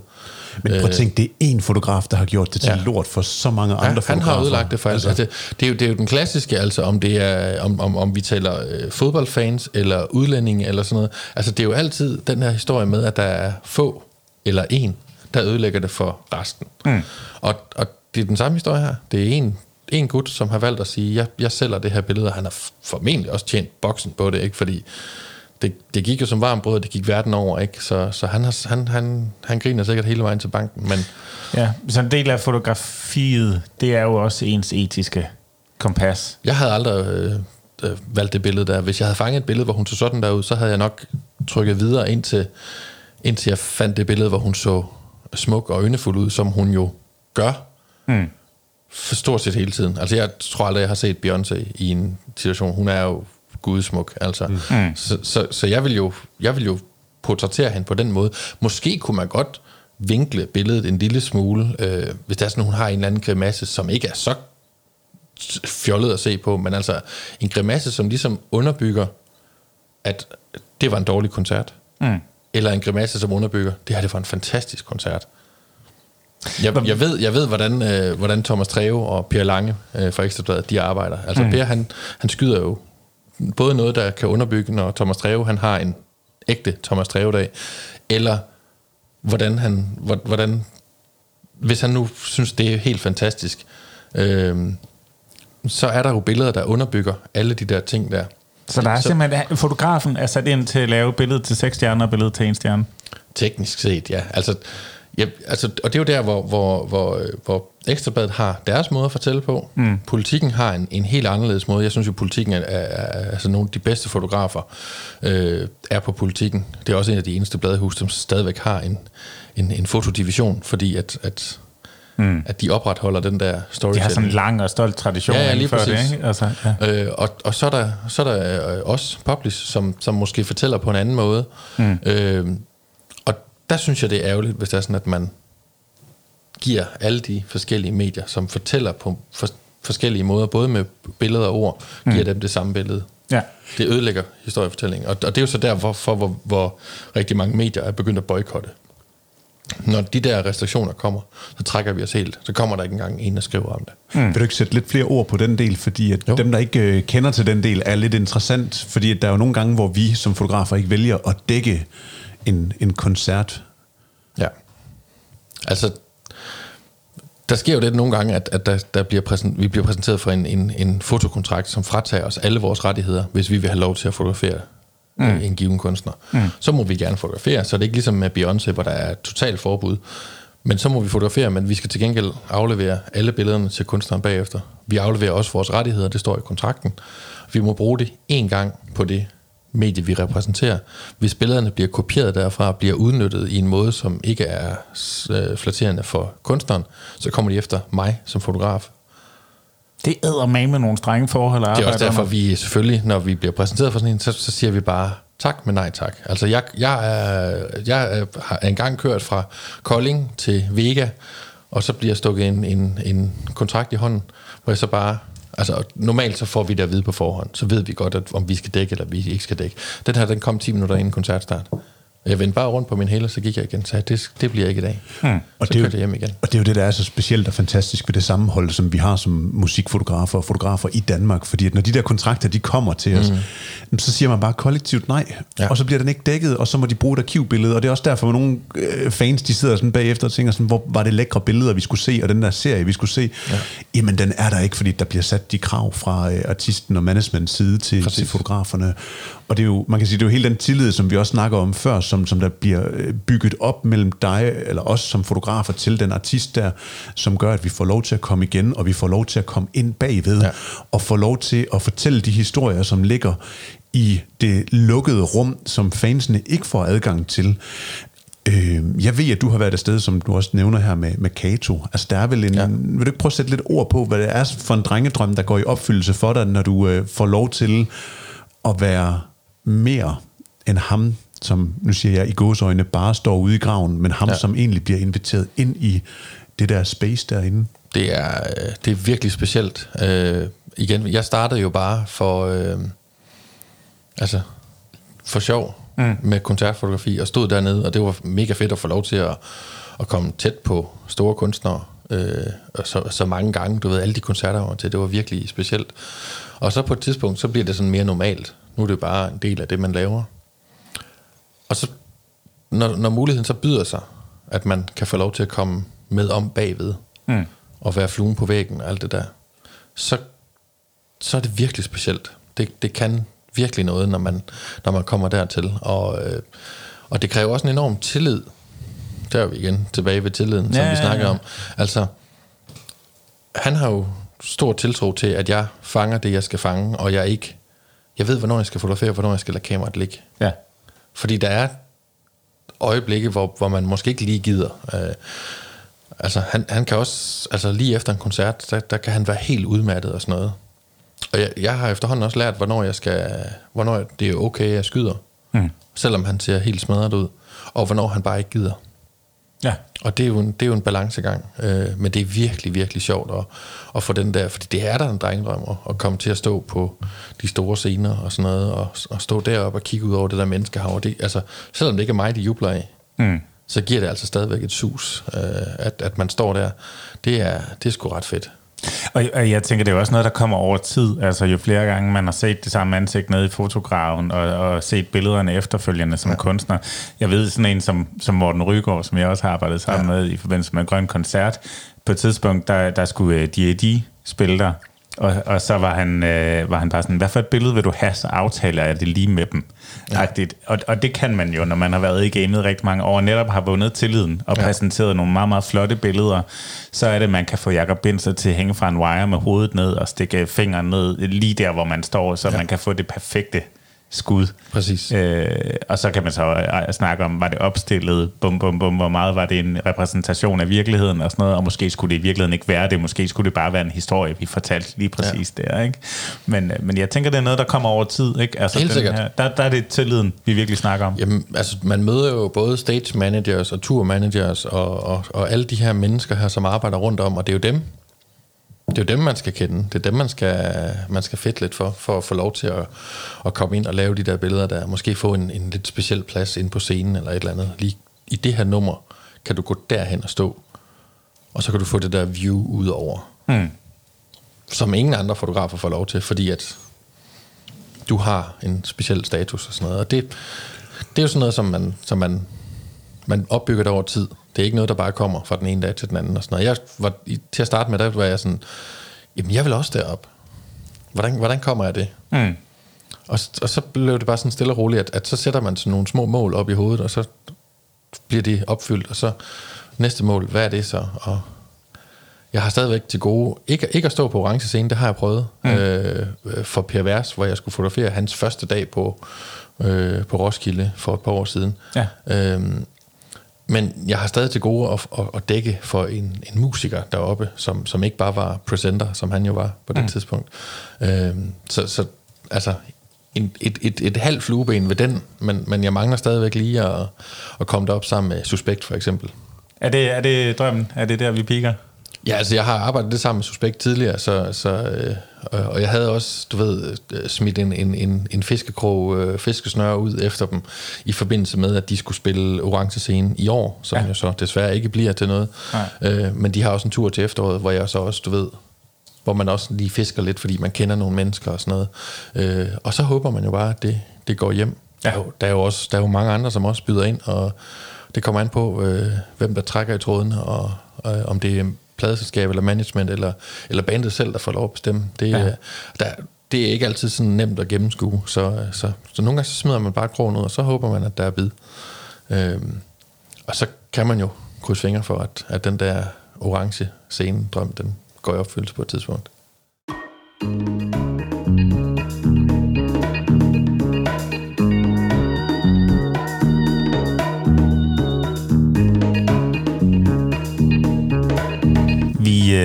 vi har snakket længe efterhånden, og vi begynder at nærme os vejs ende. Øh, men, men jeg vil gerne lige vende tilbage til, at øh, du tilbyder utrolig mange former for fotografi. Ja. Øh, nu prøver jeg bare lige at læse op, hvad jeg kunne se. Der er produktfotografi, portræt, events, koncerter, gourmet, model, fashion, firmafest. Øh, video laver du også, og du lægger op, så man også kan komme i sit eget bud på, på noget med fotograferet. I din portfolio finder man også øh, sportsbilleder og øh, en, en lang række forskellige både menneske, erhverv og koncert mm. og produktbilleder og så videre. Øh, kan man, altså, nu, nu sidder vi her med den uddannede pressefotograf, og vi sidder med den autodidakt og sådan noget. Kan man godt komme til at spænde for bredt, øh, ja. så man ikke, øh, man ikke bliver lige god til det hele? Altså, det er et lidt ledende spørgsmål, men... Jamen, det kan man helt sikkert godt, øh, og, og jeg kan også sagtens finde ud af at tage produktfotos, men, men jeg kan ikke lave produktfotos på det der helt high-end niveau. Altså, jeg kender en rigtig, rigtig dygtig reklamefotograf, som jeg har delt studie med på et tidspunkt, mm. øh, som, som stort set ikke laver andet end reklamefotografi, og han er virkelig, virkelig god til det. Ja. Og jeg kommer aldrig nogensinde til at blive lige så god til ham, god som ham, Nej. til det. Fordi jeg tonser rundt til alle mulige andre ting og sådan noget. Men det er jo så også, fordi jeg har jo erkendt, at for mig er der ikke ret mange penge at hente i et lille, en lille niche. Mm. Jeg er ret god til koncerter, men, men så mange penge er der heller ikke i den del. Nej. Så jeg er nødt til at, at, at trække nogle andre ting ind over, for at kunne tjene penge nok til at, at have en forretning kørende, og kunne leve nogenlunde fornuftigt. Mm. Øh, man holder ikke, øh, en tyk fyr holder ikke sig, sig selv tyk øh, ved ikke at lave noget. Så. der, skal andre til det. Der er nødt til at være smør på brøden, ikke? Vi er jo selv kommunikationsgeneralister, ikke? Altså, og nu, vi har så sagt, at vores speciale er at fortælle historier. Og vores, det er så ikke noget med et hat, vi har så taget skæg på, fordi man, det er vores arbejdstøj, man fortæller bedst historie med skæg. Ikke?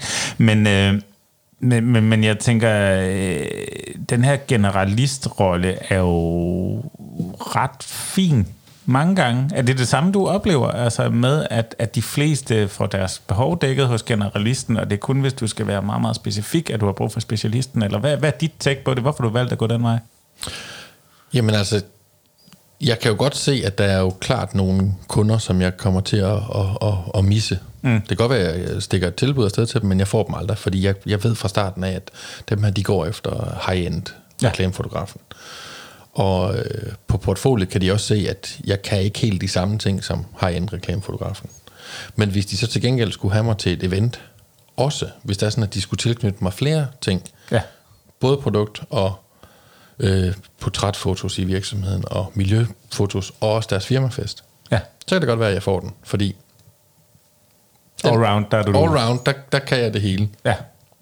Hvor man kan sige, hvis, hvis man er rigtig, rigtig skarp til den ene ting, så er det ikke sikkert, at man er lige så skarp til events, hvis man aldrig beskæftiger sig med det. Jeg beskæftiger mig lidt med det hele, hele tiden og sådan noget.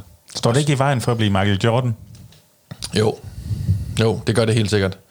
Og, øh, og, og det er nok derfor, at man måske bare bliver en Dennis Rodman, som er, er ankeret i, i, i, i den defensive, ikke? Altså, ja, han er fucking sej. Han er jo han har været sammen med alle de lækre damer.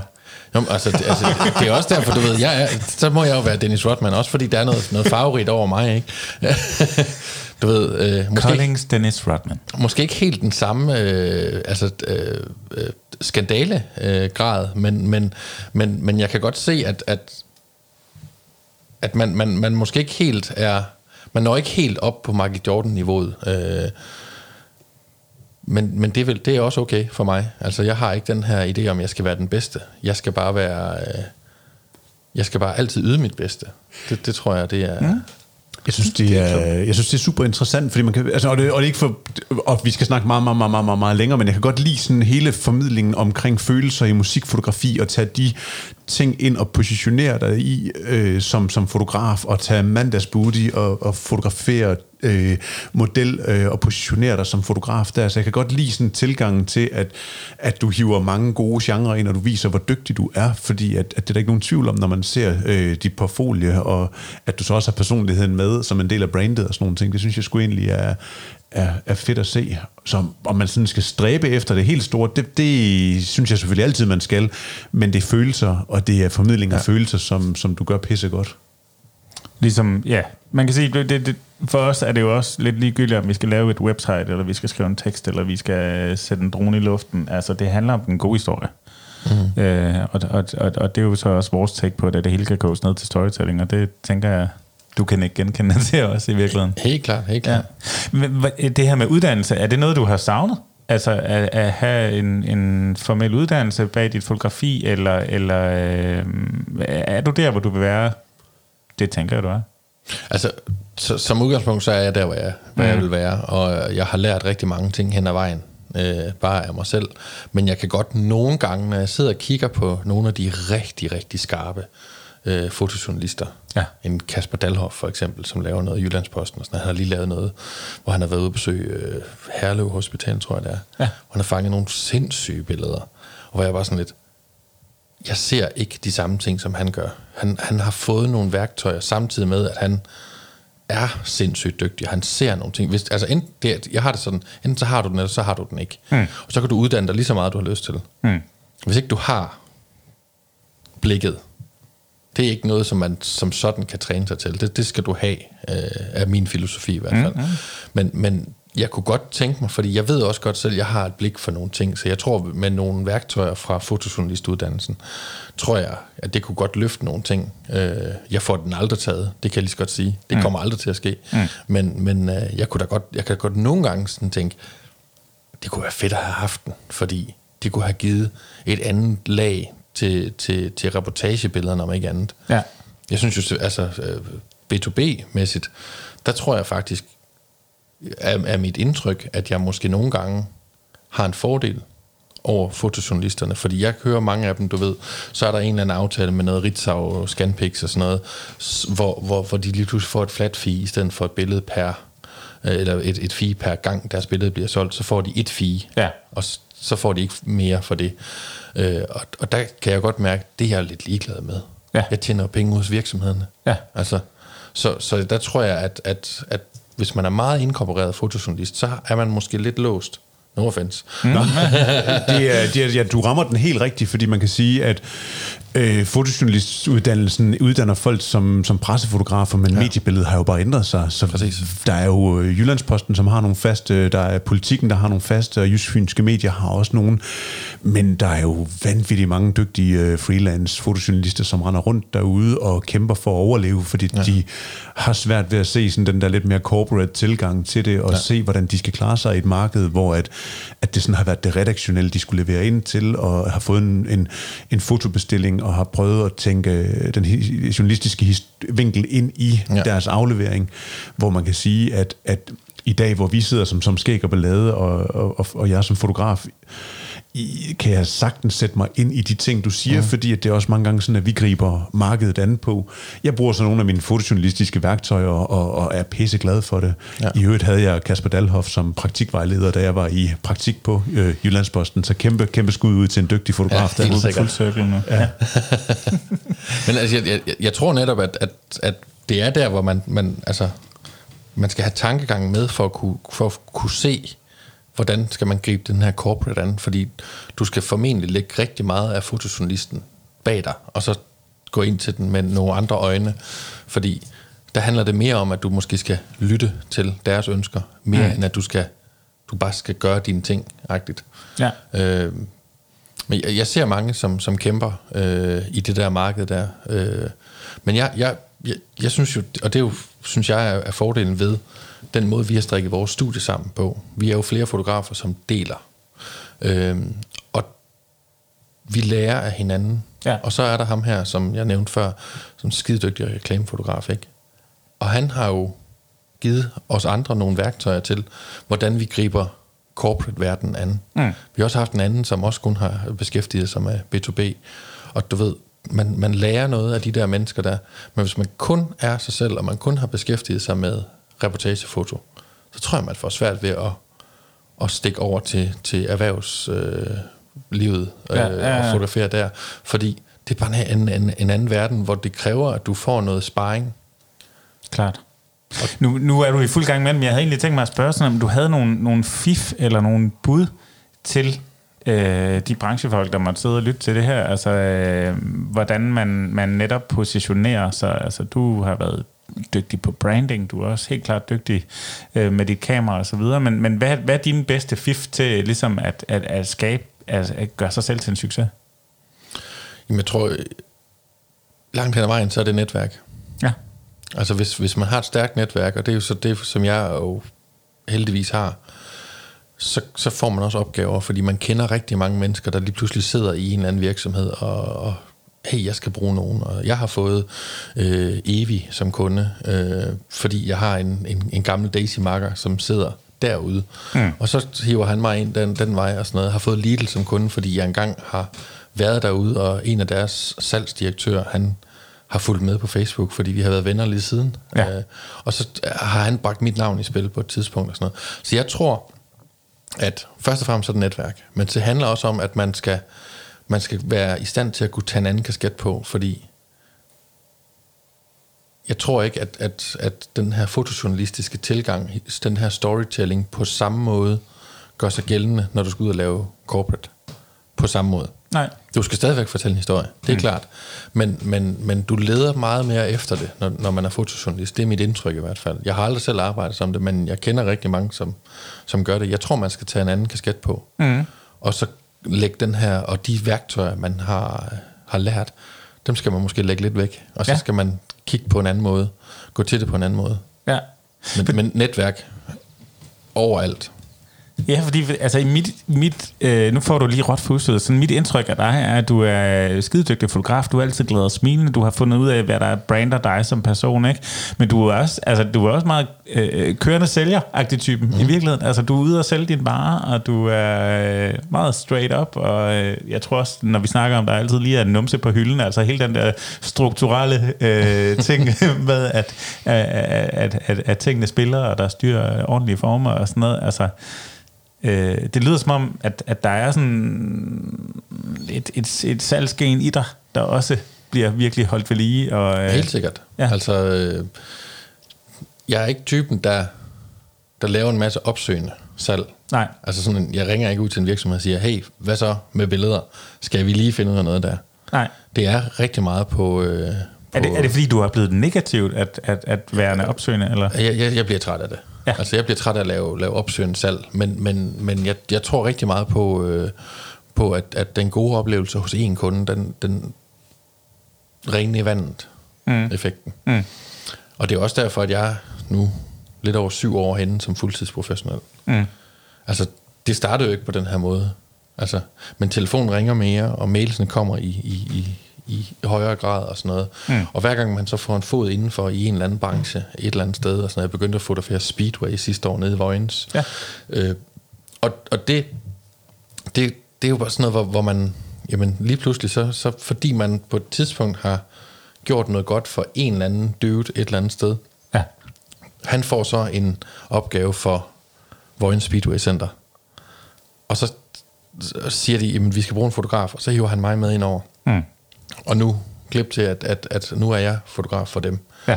Øh, så, så på den måde, altså jeg har aldrig fotograferet Speedway før, men jeg kan godt finde ud af at fotografere sport. Så, mm. så, så det var sådan, at altså det, det er det der med, hvor man sådan hele tiden netværker, og det er også derfor, at jeg går altid efter at lukke døren ordentligt, også selvom man skulle blive uvenner med en, en kunde eller et eller andet. Mm. Så, så handler det om, at man, man opfører sig ordentligt, og man ja, altså ikke gør sig uvenner med dem, og man aldrig smækker med døren. Klar. Det lyder sgu fornuftigt. Ved du hvad, Lasse, det har været enormt spændende at, øh, at høre øh, dine tekst på mange ting efterhånden, og, og, vi plejer altid at slutte med en lille opgave, som øh, er Ja. ele- elevatortalen. Øh, eller du sidder til middag hos øh, et eller andet selskab, og, hvor der sidder en, en borddame og spørger, hvad det er, du laver, og øh, du får lige en jingle til lige at, at tænke dig om, men så, så er det simpelthen den her øh, ultra-kondenserede storytelling-opgave, vi gerne lige vil bede dig om. Yes.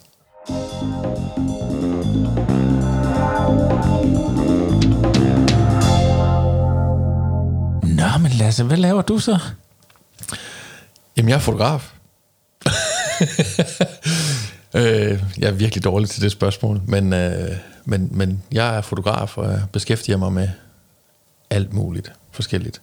Nok der, hvor jeg er bedst, det er koncertfotografiet. Og så kan jeg også løse noget for din virksomhed. Det, det var den kørende sælger, der kom. ja, det var det 100 procent.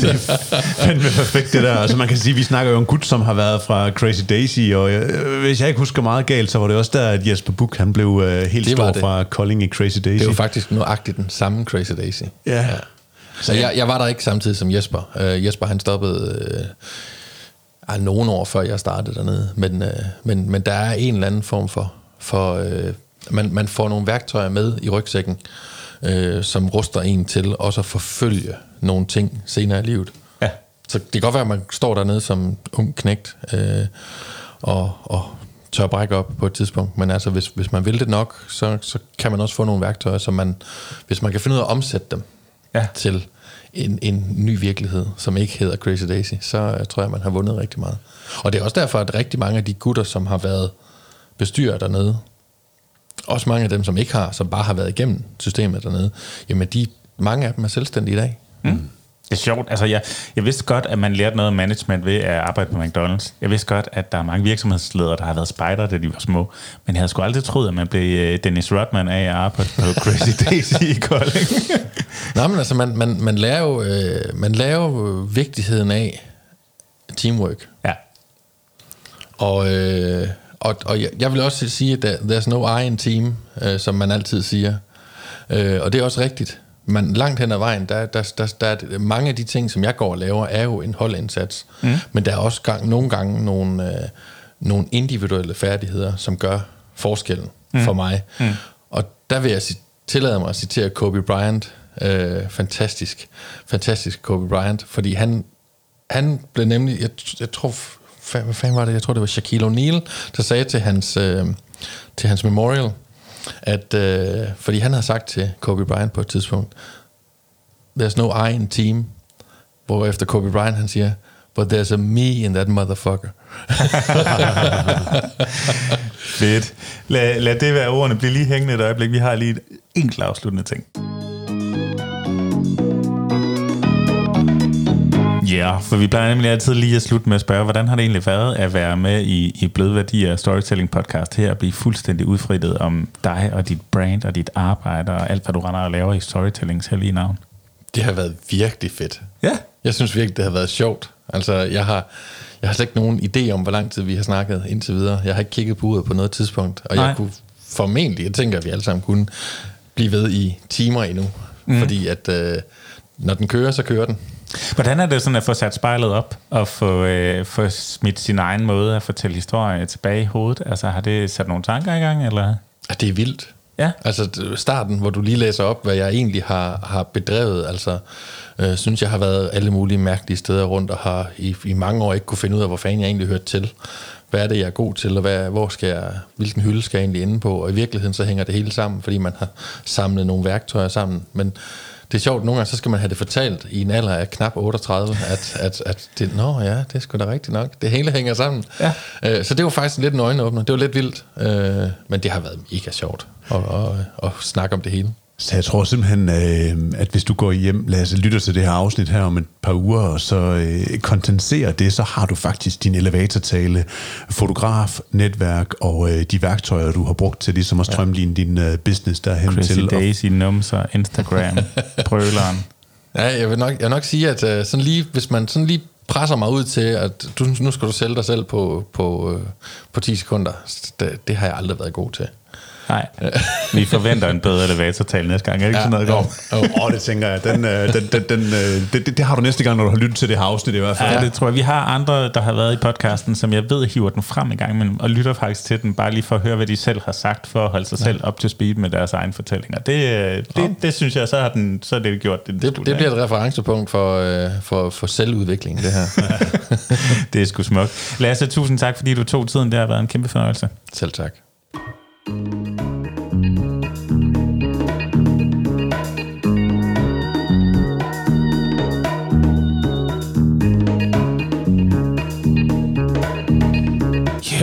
Mine damer og herrer, Lasse Lagoni. Knips, knips, knips, knips, sikke en fyr. Ja, for pokker. Jeg vil gerne have hans job. Ja, Især nej. når det er det der mandagsbooty ned. Ja. Men, øh, men øh, sjov fyr og fed fyr og øh, nogle fede opgaver. Det må man sige. I hvert fald spændende at høre om, hvordan en kollega han øh, griber branchen an, og øh, hvilke motiver han ligesom er med til at indfange. Ja, lige præcis. Og øh, også en af dem, som jo er blevet ramt af hele det her øh, coronacirkus, vi render rundt og leger med lige for tiden. Der er en del festivalskud, der er råd på den konto. Ja, desværre. Det bliver spændende at se, hvordan 2021 kommer til at se ud. Ja, men altså kæmpe anbefaling herfra, hvis du står og skal bruge en dygtig fotograf, og du ikke øh, og Gorm ikke har tid, så, så du ringer til Lasse. Fedt, Gorm. Øh, vi skal have snakket lidt om, hvad vi har i lige. Ja. Vil du lægge fra land? Jamen, det vil jeg meget gerne. Og øh, det, vi har i lige, er øh, faktisk det, du hører lige nu, øh, fordi Ja. vi står i øh, studie 2. Ja, Ballade Studie 2. Ja, det er jo simpelthen sådan, at øh, vi øh, er havnet i den lykkelige situation, at vi har kunder, som øh, efterspørger vores ydelse og vores øh, kompetencer, og en af de kompetencer og ydelser, vi tilbyder, er muligheden for at optage øh, podcast og lave radio. Mm. Og øh, det er i sådan en grad, at vi simpelthen har... Øh, investeret i et studie 2, øh, mic'et det op med øh, og vi har lavet et ekstra ståbord, som man kan stå på. Og det er ikke bare et hvilket som helst ståbord. Det er simpelthen en, øh, jeg har været ude at finde en, øh, og skyde en buk, øh, og lagt et øh, gymnastikgulv oven på bukken, for at man øh, bliver sådan lidt i det her... Øh, Ej, Gorm, det er ikke en rigtig bog. Ah, det var ret. Jeg har været ude og, og, og flække en gymnastiksal, øh, skære gulvet op og finde, tage et redskab, en buk. Øh, og den kan justeres i benene, og den har en øh, god tyngde, og øh, på den måde så øh, fylder den lokale rigtig fint ud på sådan en lidt subtil og sjov måde. Ja. Vi har lagt nogle gamle gulvtæpper på gulvet, og så er vi ved at installere kameraovervågning og alarmsystemer og sådan nogle ting.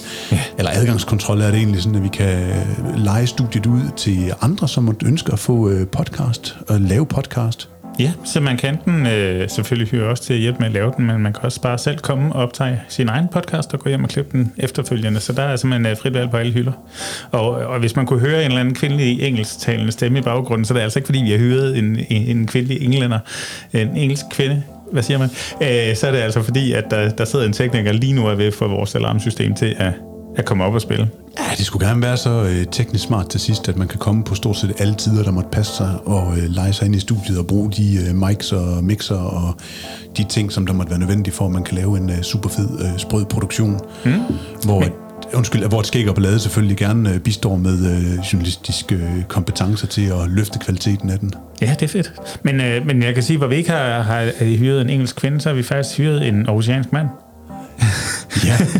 Som vi husker i sidste afsnit, så, så var der faktisk øh, to herrer, som er begyndt at lave radio for os øh, på Radio 4, Remolade-raketten. Og den ene dem, Dennis, han er faktisk blevet sådan øh, fuldgyldigt medlem af Skæg og Ballade, så øh, Dennis, han er med i butikken nu. Nu har vi øh, tre gange så meget skæg. Ja, det er helt fantastisk. Nå, men noget vi også har i lige, det er jo, at øh, vi har brugt det her lyd øh, sammen med en kunde, som vi faktisk havde kastet med et stykke tid, som er de brune ridere. Øh, og vi har simpelthen begyndt at udgive deres øh, bøf sandwich anmeldelser som podcast under øh, det meget, meget flatterende navn, ugens brune rapport. Ja, yeah. øh, og, øh, og det er sådan helt sprit nyt, at den kommer på gaden, og jeg glæder mig rigtig meget til at se, hvordan det tager fart. Ja, yes, det er jo faktisk, når du øh, hører denne her podcast øh, med Lasse Lagoni, så vil du øh, kunne gå ind og finde øh, i hvert fald to afsnit, øh, som er udgivet af den brune rapport. Ja, og vi kommer til at skyde en sæson af her i første omgang på 10 afsnit, og øh, hvis, øh, hvis demandet er der til det, så tror jeg, skulle vi lave 10 til det efterfølgende og så videre. Og der går vi jo ind og tager øh, alle de anmeldelser, som øh, de brune ridder har lavet, øh, og, og simpelthen laver lyd til dem, og hakker lidt løg og rører det op, og lægger sådan en lidt dyb bund på øh, bassen, når vi øh, indtaler øh, hele deres univers. Ja, så der er sådan et helt lydunivers omkring øh, de her fortællinger, så det, du gerne skulle sidde og være sådan en lille bit smule lækkersulten, når du har hørt det. Det er planen i hvert fald. Ja. Yeah.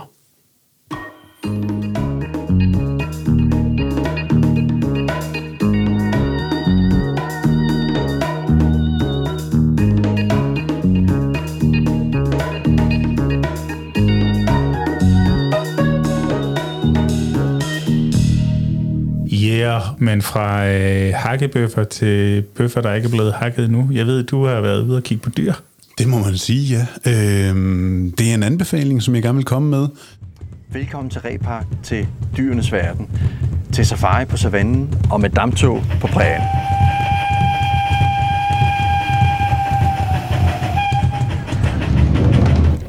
Ja, vi var så heldige, familien og jeg, at vi var en øh, smut øh, ude på Djursland, ude omkring Æbeltoft, hvor Repark ligger.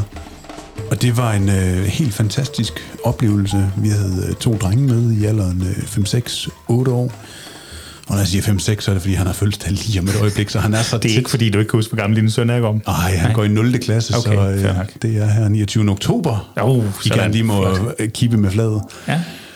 Vi var ude og sove i sådan nogle øh, camel camp, altså sådan et beduintelt, hvor øh, vi havde fornøjelsen af at ligge og kunne høre gibbernaben vække os klokken 5 om morgenen.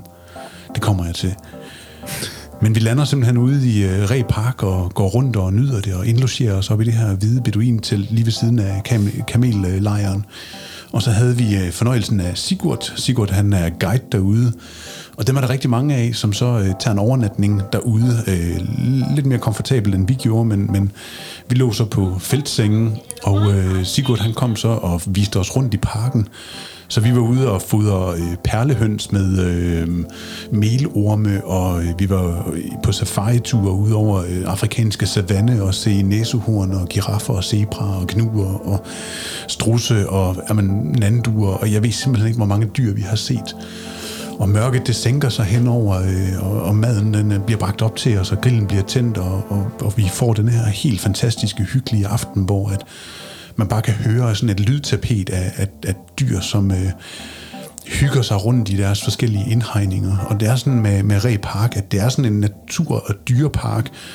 De gør rigtig meget ud af at sige, at de ikke er en zoologisk have, og at de prøver på at indrette øh, de her habitater, sådan at, at dyrene de, øh, kan færdes så frit som overhovedet muligt. Og det gør det også spændende, fordi at, at de har simpelthen lavet sådan nogle bakkede landskaber og lagt nogle af dyrene tæt op ad løveburet, sådan at, at løven den kan mærke og få færden af de andre byttedyr, og byttedyrene kan nogle gange lugte løven og, og, og få den her vagtsomhed, og ikke sådan falde helt i dvale og falde ind i sig selv af, at, af, og bare slappe af og hilse på turister, men egentlig få vagt de her urinstinkter. Så på den måde så må man sige, at den her dyrepark her med, med det her bakkede landskab derude ved, ved Mols Bjerge, den virkelig øh, kommer til sin ret, og ja, altså man vandrer rundt og får den ene oplevelse efter den anden. Men må jeg ikke prøve at spørge om noget? Fordi jeg kan huske, da jeg var derude, så synes jeg, det var sådan en lille smule mærkeligt at se øh, et løvepar liggende midt i en bøgeskov.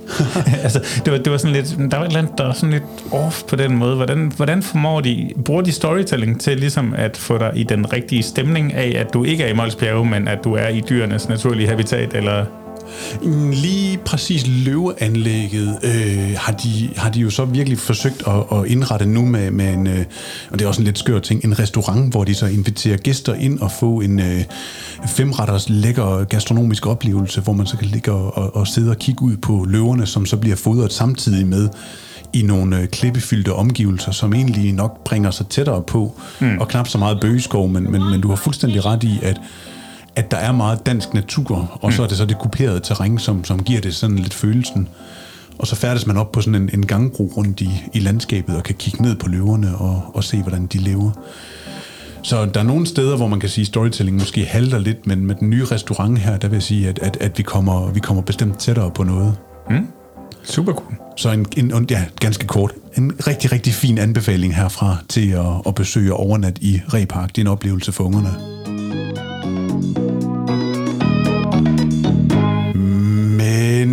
Jakob, ja. du har også en anbefaling med, har du ikke det? Jo, det har jeg. Øh, I en helt anden boldgade igen. Nej, hvad så? Jamen, øh, jeg troede faktisk, jeg skulle anbefale et, men, øh, men, men så kom jeg faktisk til at tænke på noget andet, jeg vil anbefale. Og, øh, og det er noget, der foregår hjemme på en fjerner. Det kan jeg godt lide. Ja, der har vi været nogle gange. Ja, der, der har vi rigtig, rigtig mange gange. Egentlig troede jeg, skulle snakke computerspil nu, men, men jeg skal snakke Flow TV. Øh, og jeg skal snakke sådan noget af det mest klassiske Flow TV, vi har. Øh, jeg skal snakke, kender du typen? Ja. Nu skal du se her. Her står der to ting på bordet, Flemming. Et øh, kosttilskud og et askebær. Der er en af de her ting, der hører hjemme. Et kosttilskud? Ja. Hvordan kan det her være et kosttilskud? Det er, det er sådan noget, hvor man, man Nå, ej, hvor får sådan en daglig dosis af det, der lige passer til dig. Så er du blevet testet og målt ind. Kender du det program, Gård? Det er med med længe siden, jeg har set det, men det er Mads Steffensen, der har været vært på et tidspunkt, Lige og præcis. så har han nogle forskellige kendistyper inde, som er gode til at gætte, hvem der måske bor et sted. Ja, ish. Ikke? Altså, det er vores allesammens uh, monopol, Mads. Uh, han er ligesom inkarnationen af Kakkelbords Danmark. Han, der, er- man, det er umuligt at være sur på Mads Steffensen. Ikke? Øhm, han er simpelthen så rar. Og så øh, har han så to livsstilseksperter med sig, og, øh, og de tager sig rundt i øh, et hjem, går det igennem hver for sig, har nogle pointquizzer, og så slutter det af med, at de skal komme med et kvalificeret bud på, hvem der bor der, og så træder personen ind, tada, har de gættet rigtigt.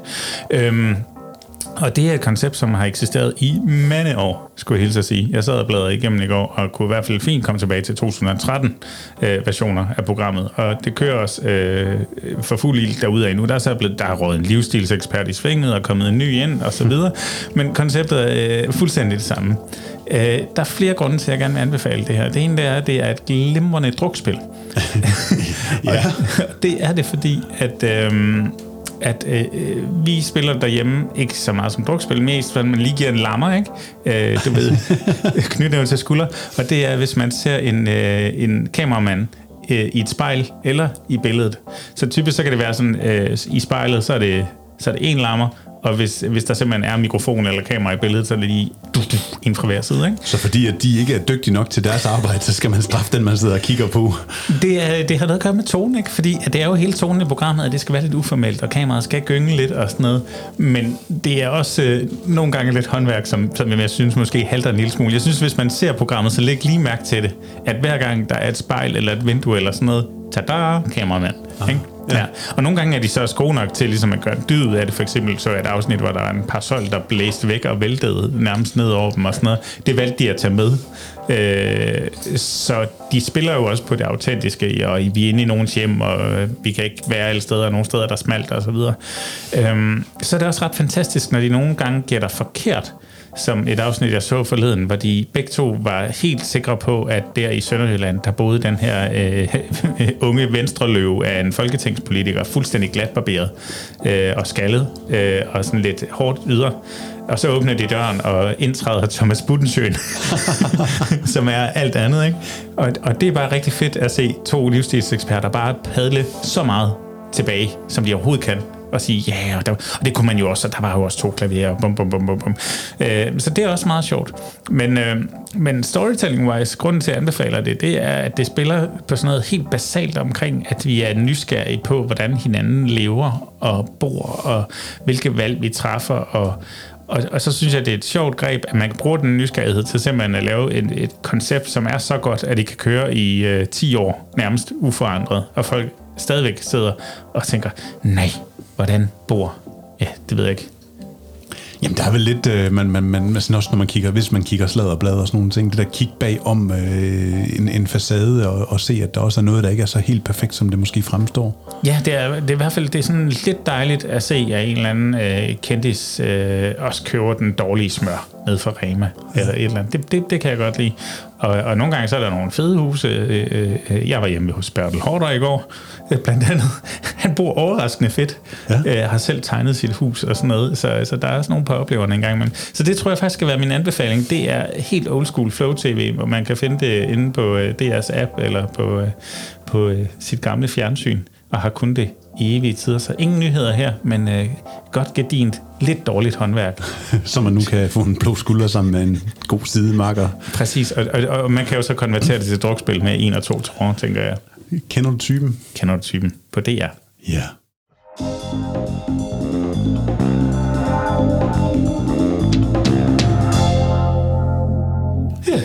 Jamen, øh, så er der ikke så meget tilbage, andet end at lige uh, måske løfte sløret for uh, en kendisgæst, vi har med i næste afsnit. Ja. Ja, Det er den gode Christian. Christian Fuglendorf. Ja. Komiker og stand-upper og øh, øh, manuskriptforfatter faktisk, fandt jeg ud af, at han også var. Og så ikke mindst podcaster i alle mulige retninger. Manuskript på Formel. Ja, faktisk. Han snakker en del om, hvordan han, han bruger sin noget krøllede hjerne, øh, som tidligt i hans liv fik ham diagnostiseret som grænsepsykotisk faktisk. Dog fejldiagnostiseret, ikke? Men, men bruger den til at lave formler for, hvordan man, hvordan man for eksempel laver et manuskript og, og kommer afsted med en fortælling. Og så, øh, så bruger han jo fortællinger på alle mulige måder, når han laver sin Basop podcast, som er ekstremt populær, hvor han går ture og snakker med folk, eller når han laver Stemmernes Tårn, som er sådan en ultra nørde øh, rollespilspodcast, som også fungerer som soloprogram, øh, og så videre og så videre. Han har egentlig mange ting, og, og vi havde fornøjelsen af at sidde med ham i en kælder på Amager. Ja, det skal I glæde jer til, og øh, jeg tror ikke rigtig, vi fik sagt det, men, men ham Dennis der, han er faktisk en ret klog type. Mm. Han brugte i hvert fald sådan et lækkert ord, som jeg prøver på at huske, som var sådan noget med psykoauditiv øh, rum, Ja, hvor at, at man, man simpelthen, når I hører den her podcast, så skulle I gerne få fornemmelsen af, at I sidder i et større rum, end at vi egentlig står over for hinanden. ja noget, noget i den stil, sagde han. Det var, det var et vildt ord. Jeg, altså, jeg er sådan helt op og dænge over, at manden han er så klog og kan lave så meget tager- lækker lyd. Vi tager Dennis med i næste afsnit, hvor han lige forklarer lidt om det der. Vi, det, jeg tror, vi skal have sådan et Dennis lydhjørne. Audio, som en del af psyko, psyko, psyko audio, psykopatisk audio lyd. Ja, det var fedt. Altså, psykoaudio. men i hvert fald så kan vi lave rigtig, rigtig meget med, med god lyd og lækker lyd og detaljer. Og, og, Ja, bløde værdier nu med psykoaudio. Ja. Psyko- det bliver verdensklasse. Det er det nye Dolby. Fedt, mand. Jamen, øh, der er ikke andet tilbage, end at sige øh, tak for den gang. Vi, Jo, vi, der er så, Jacob. Nå.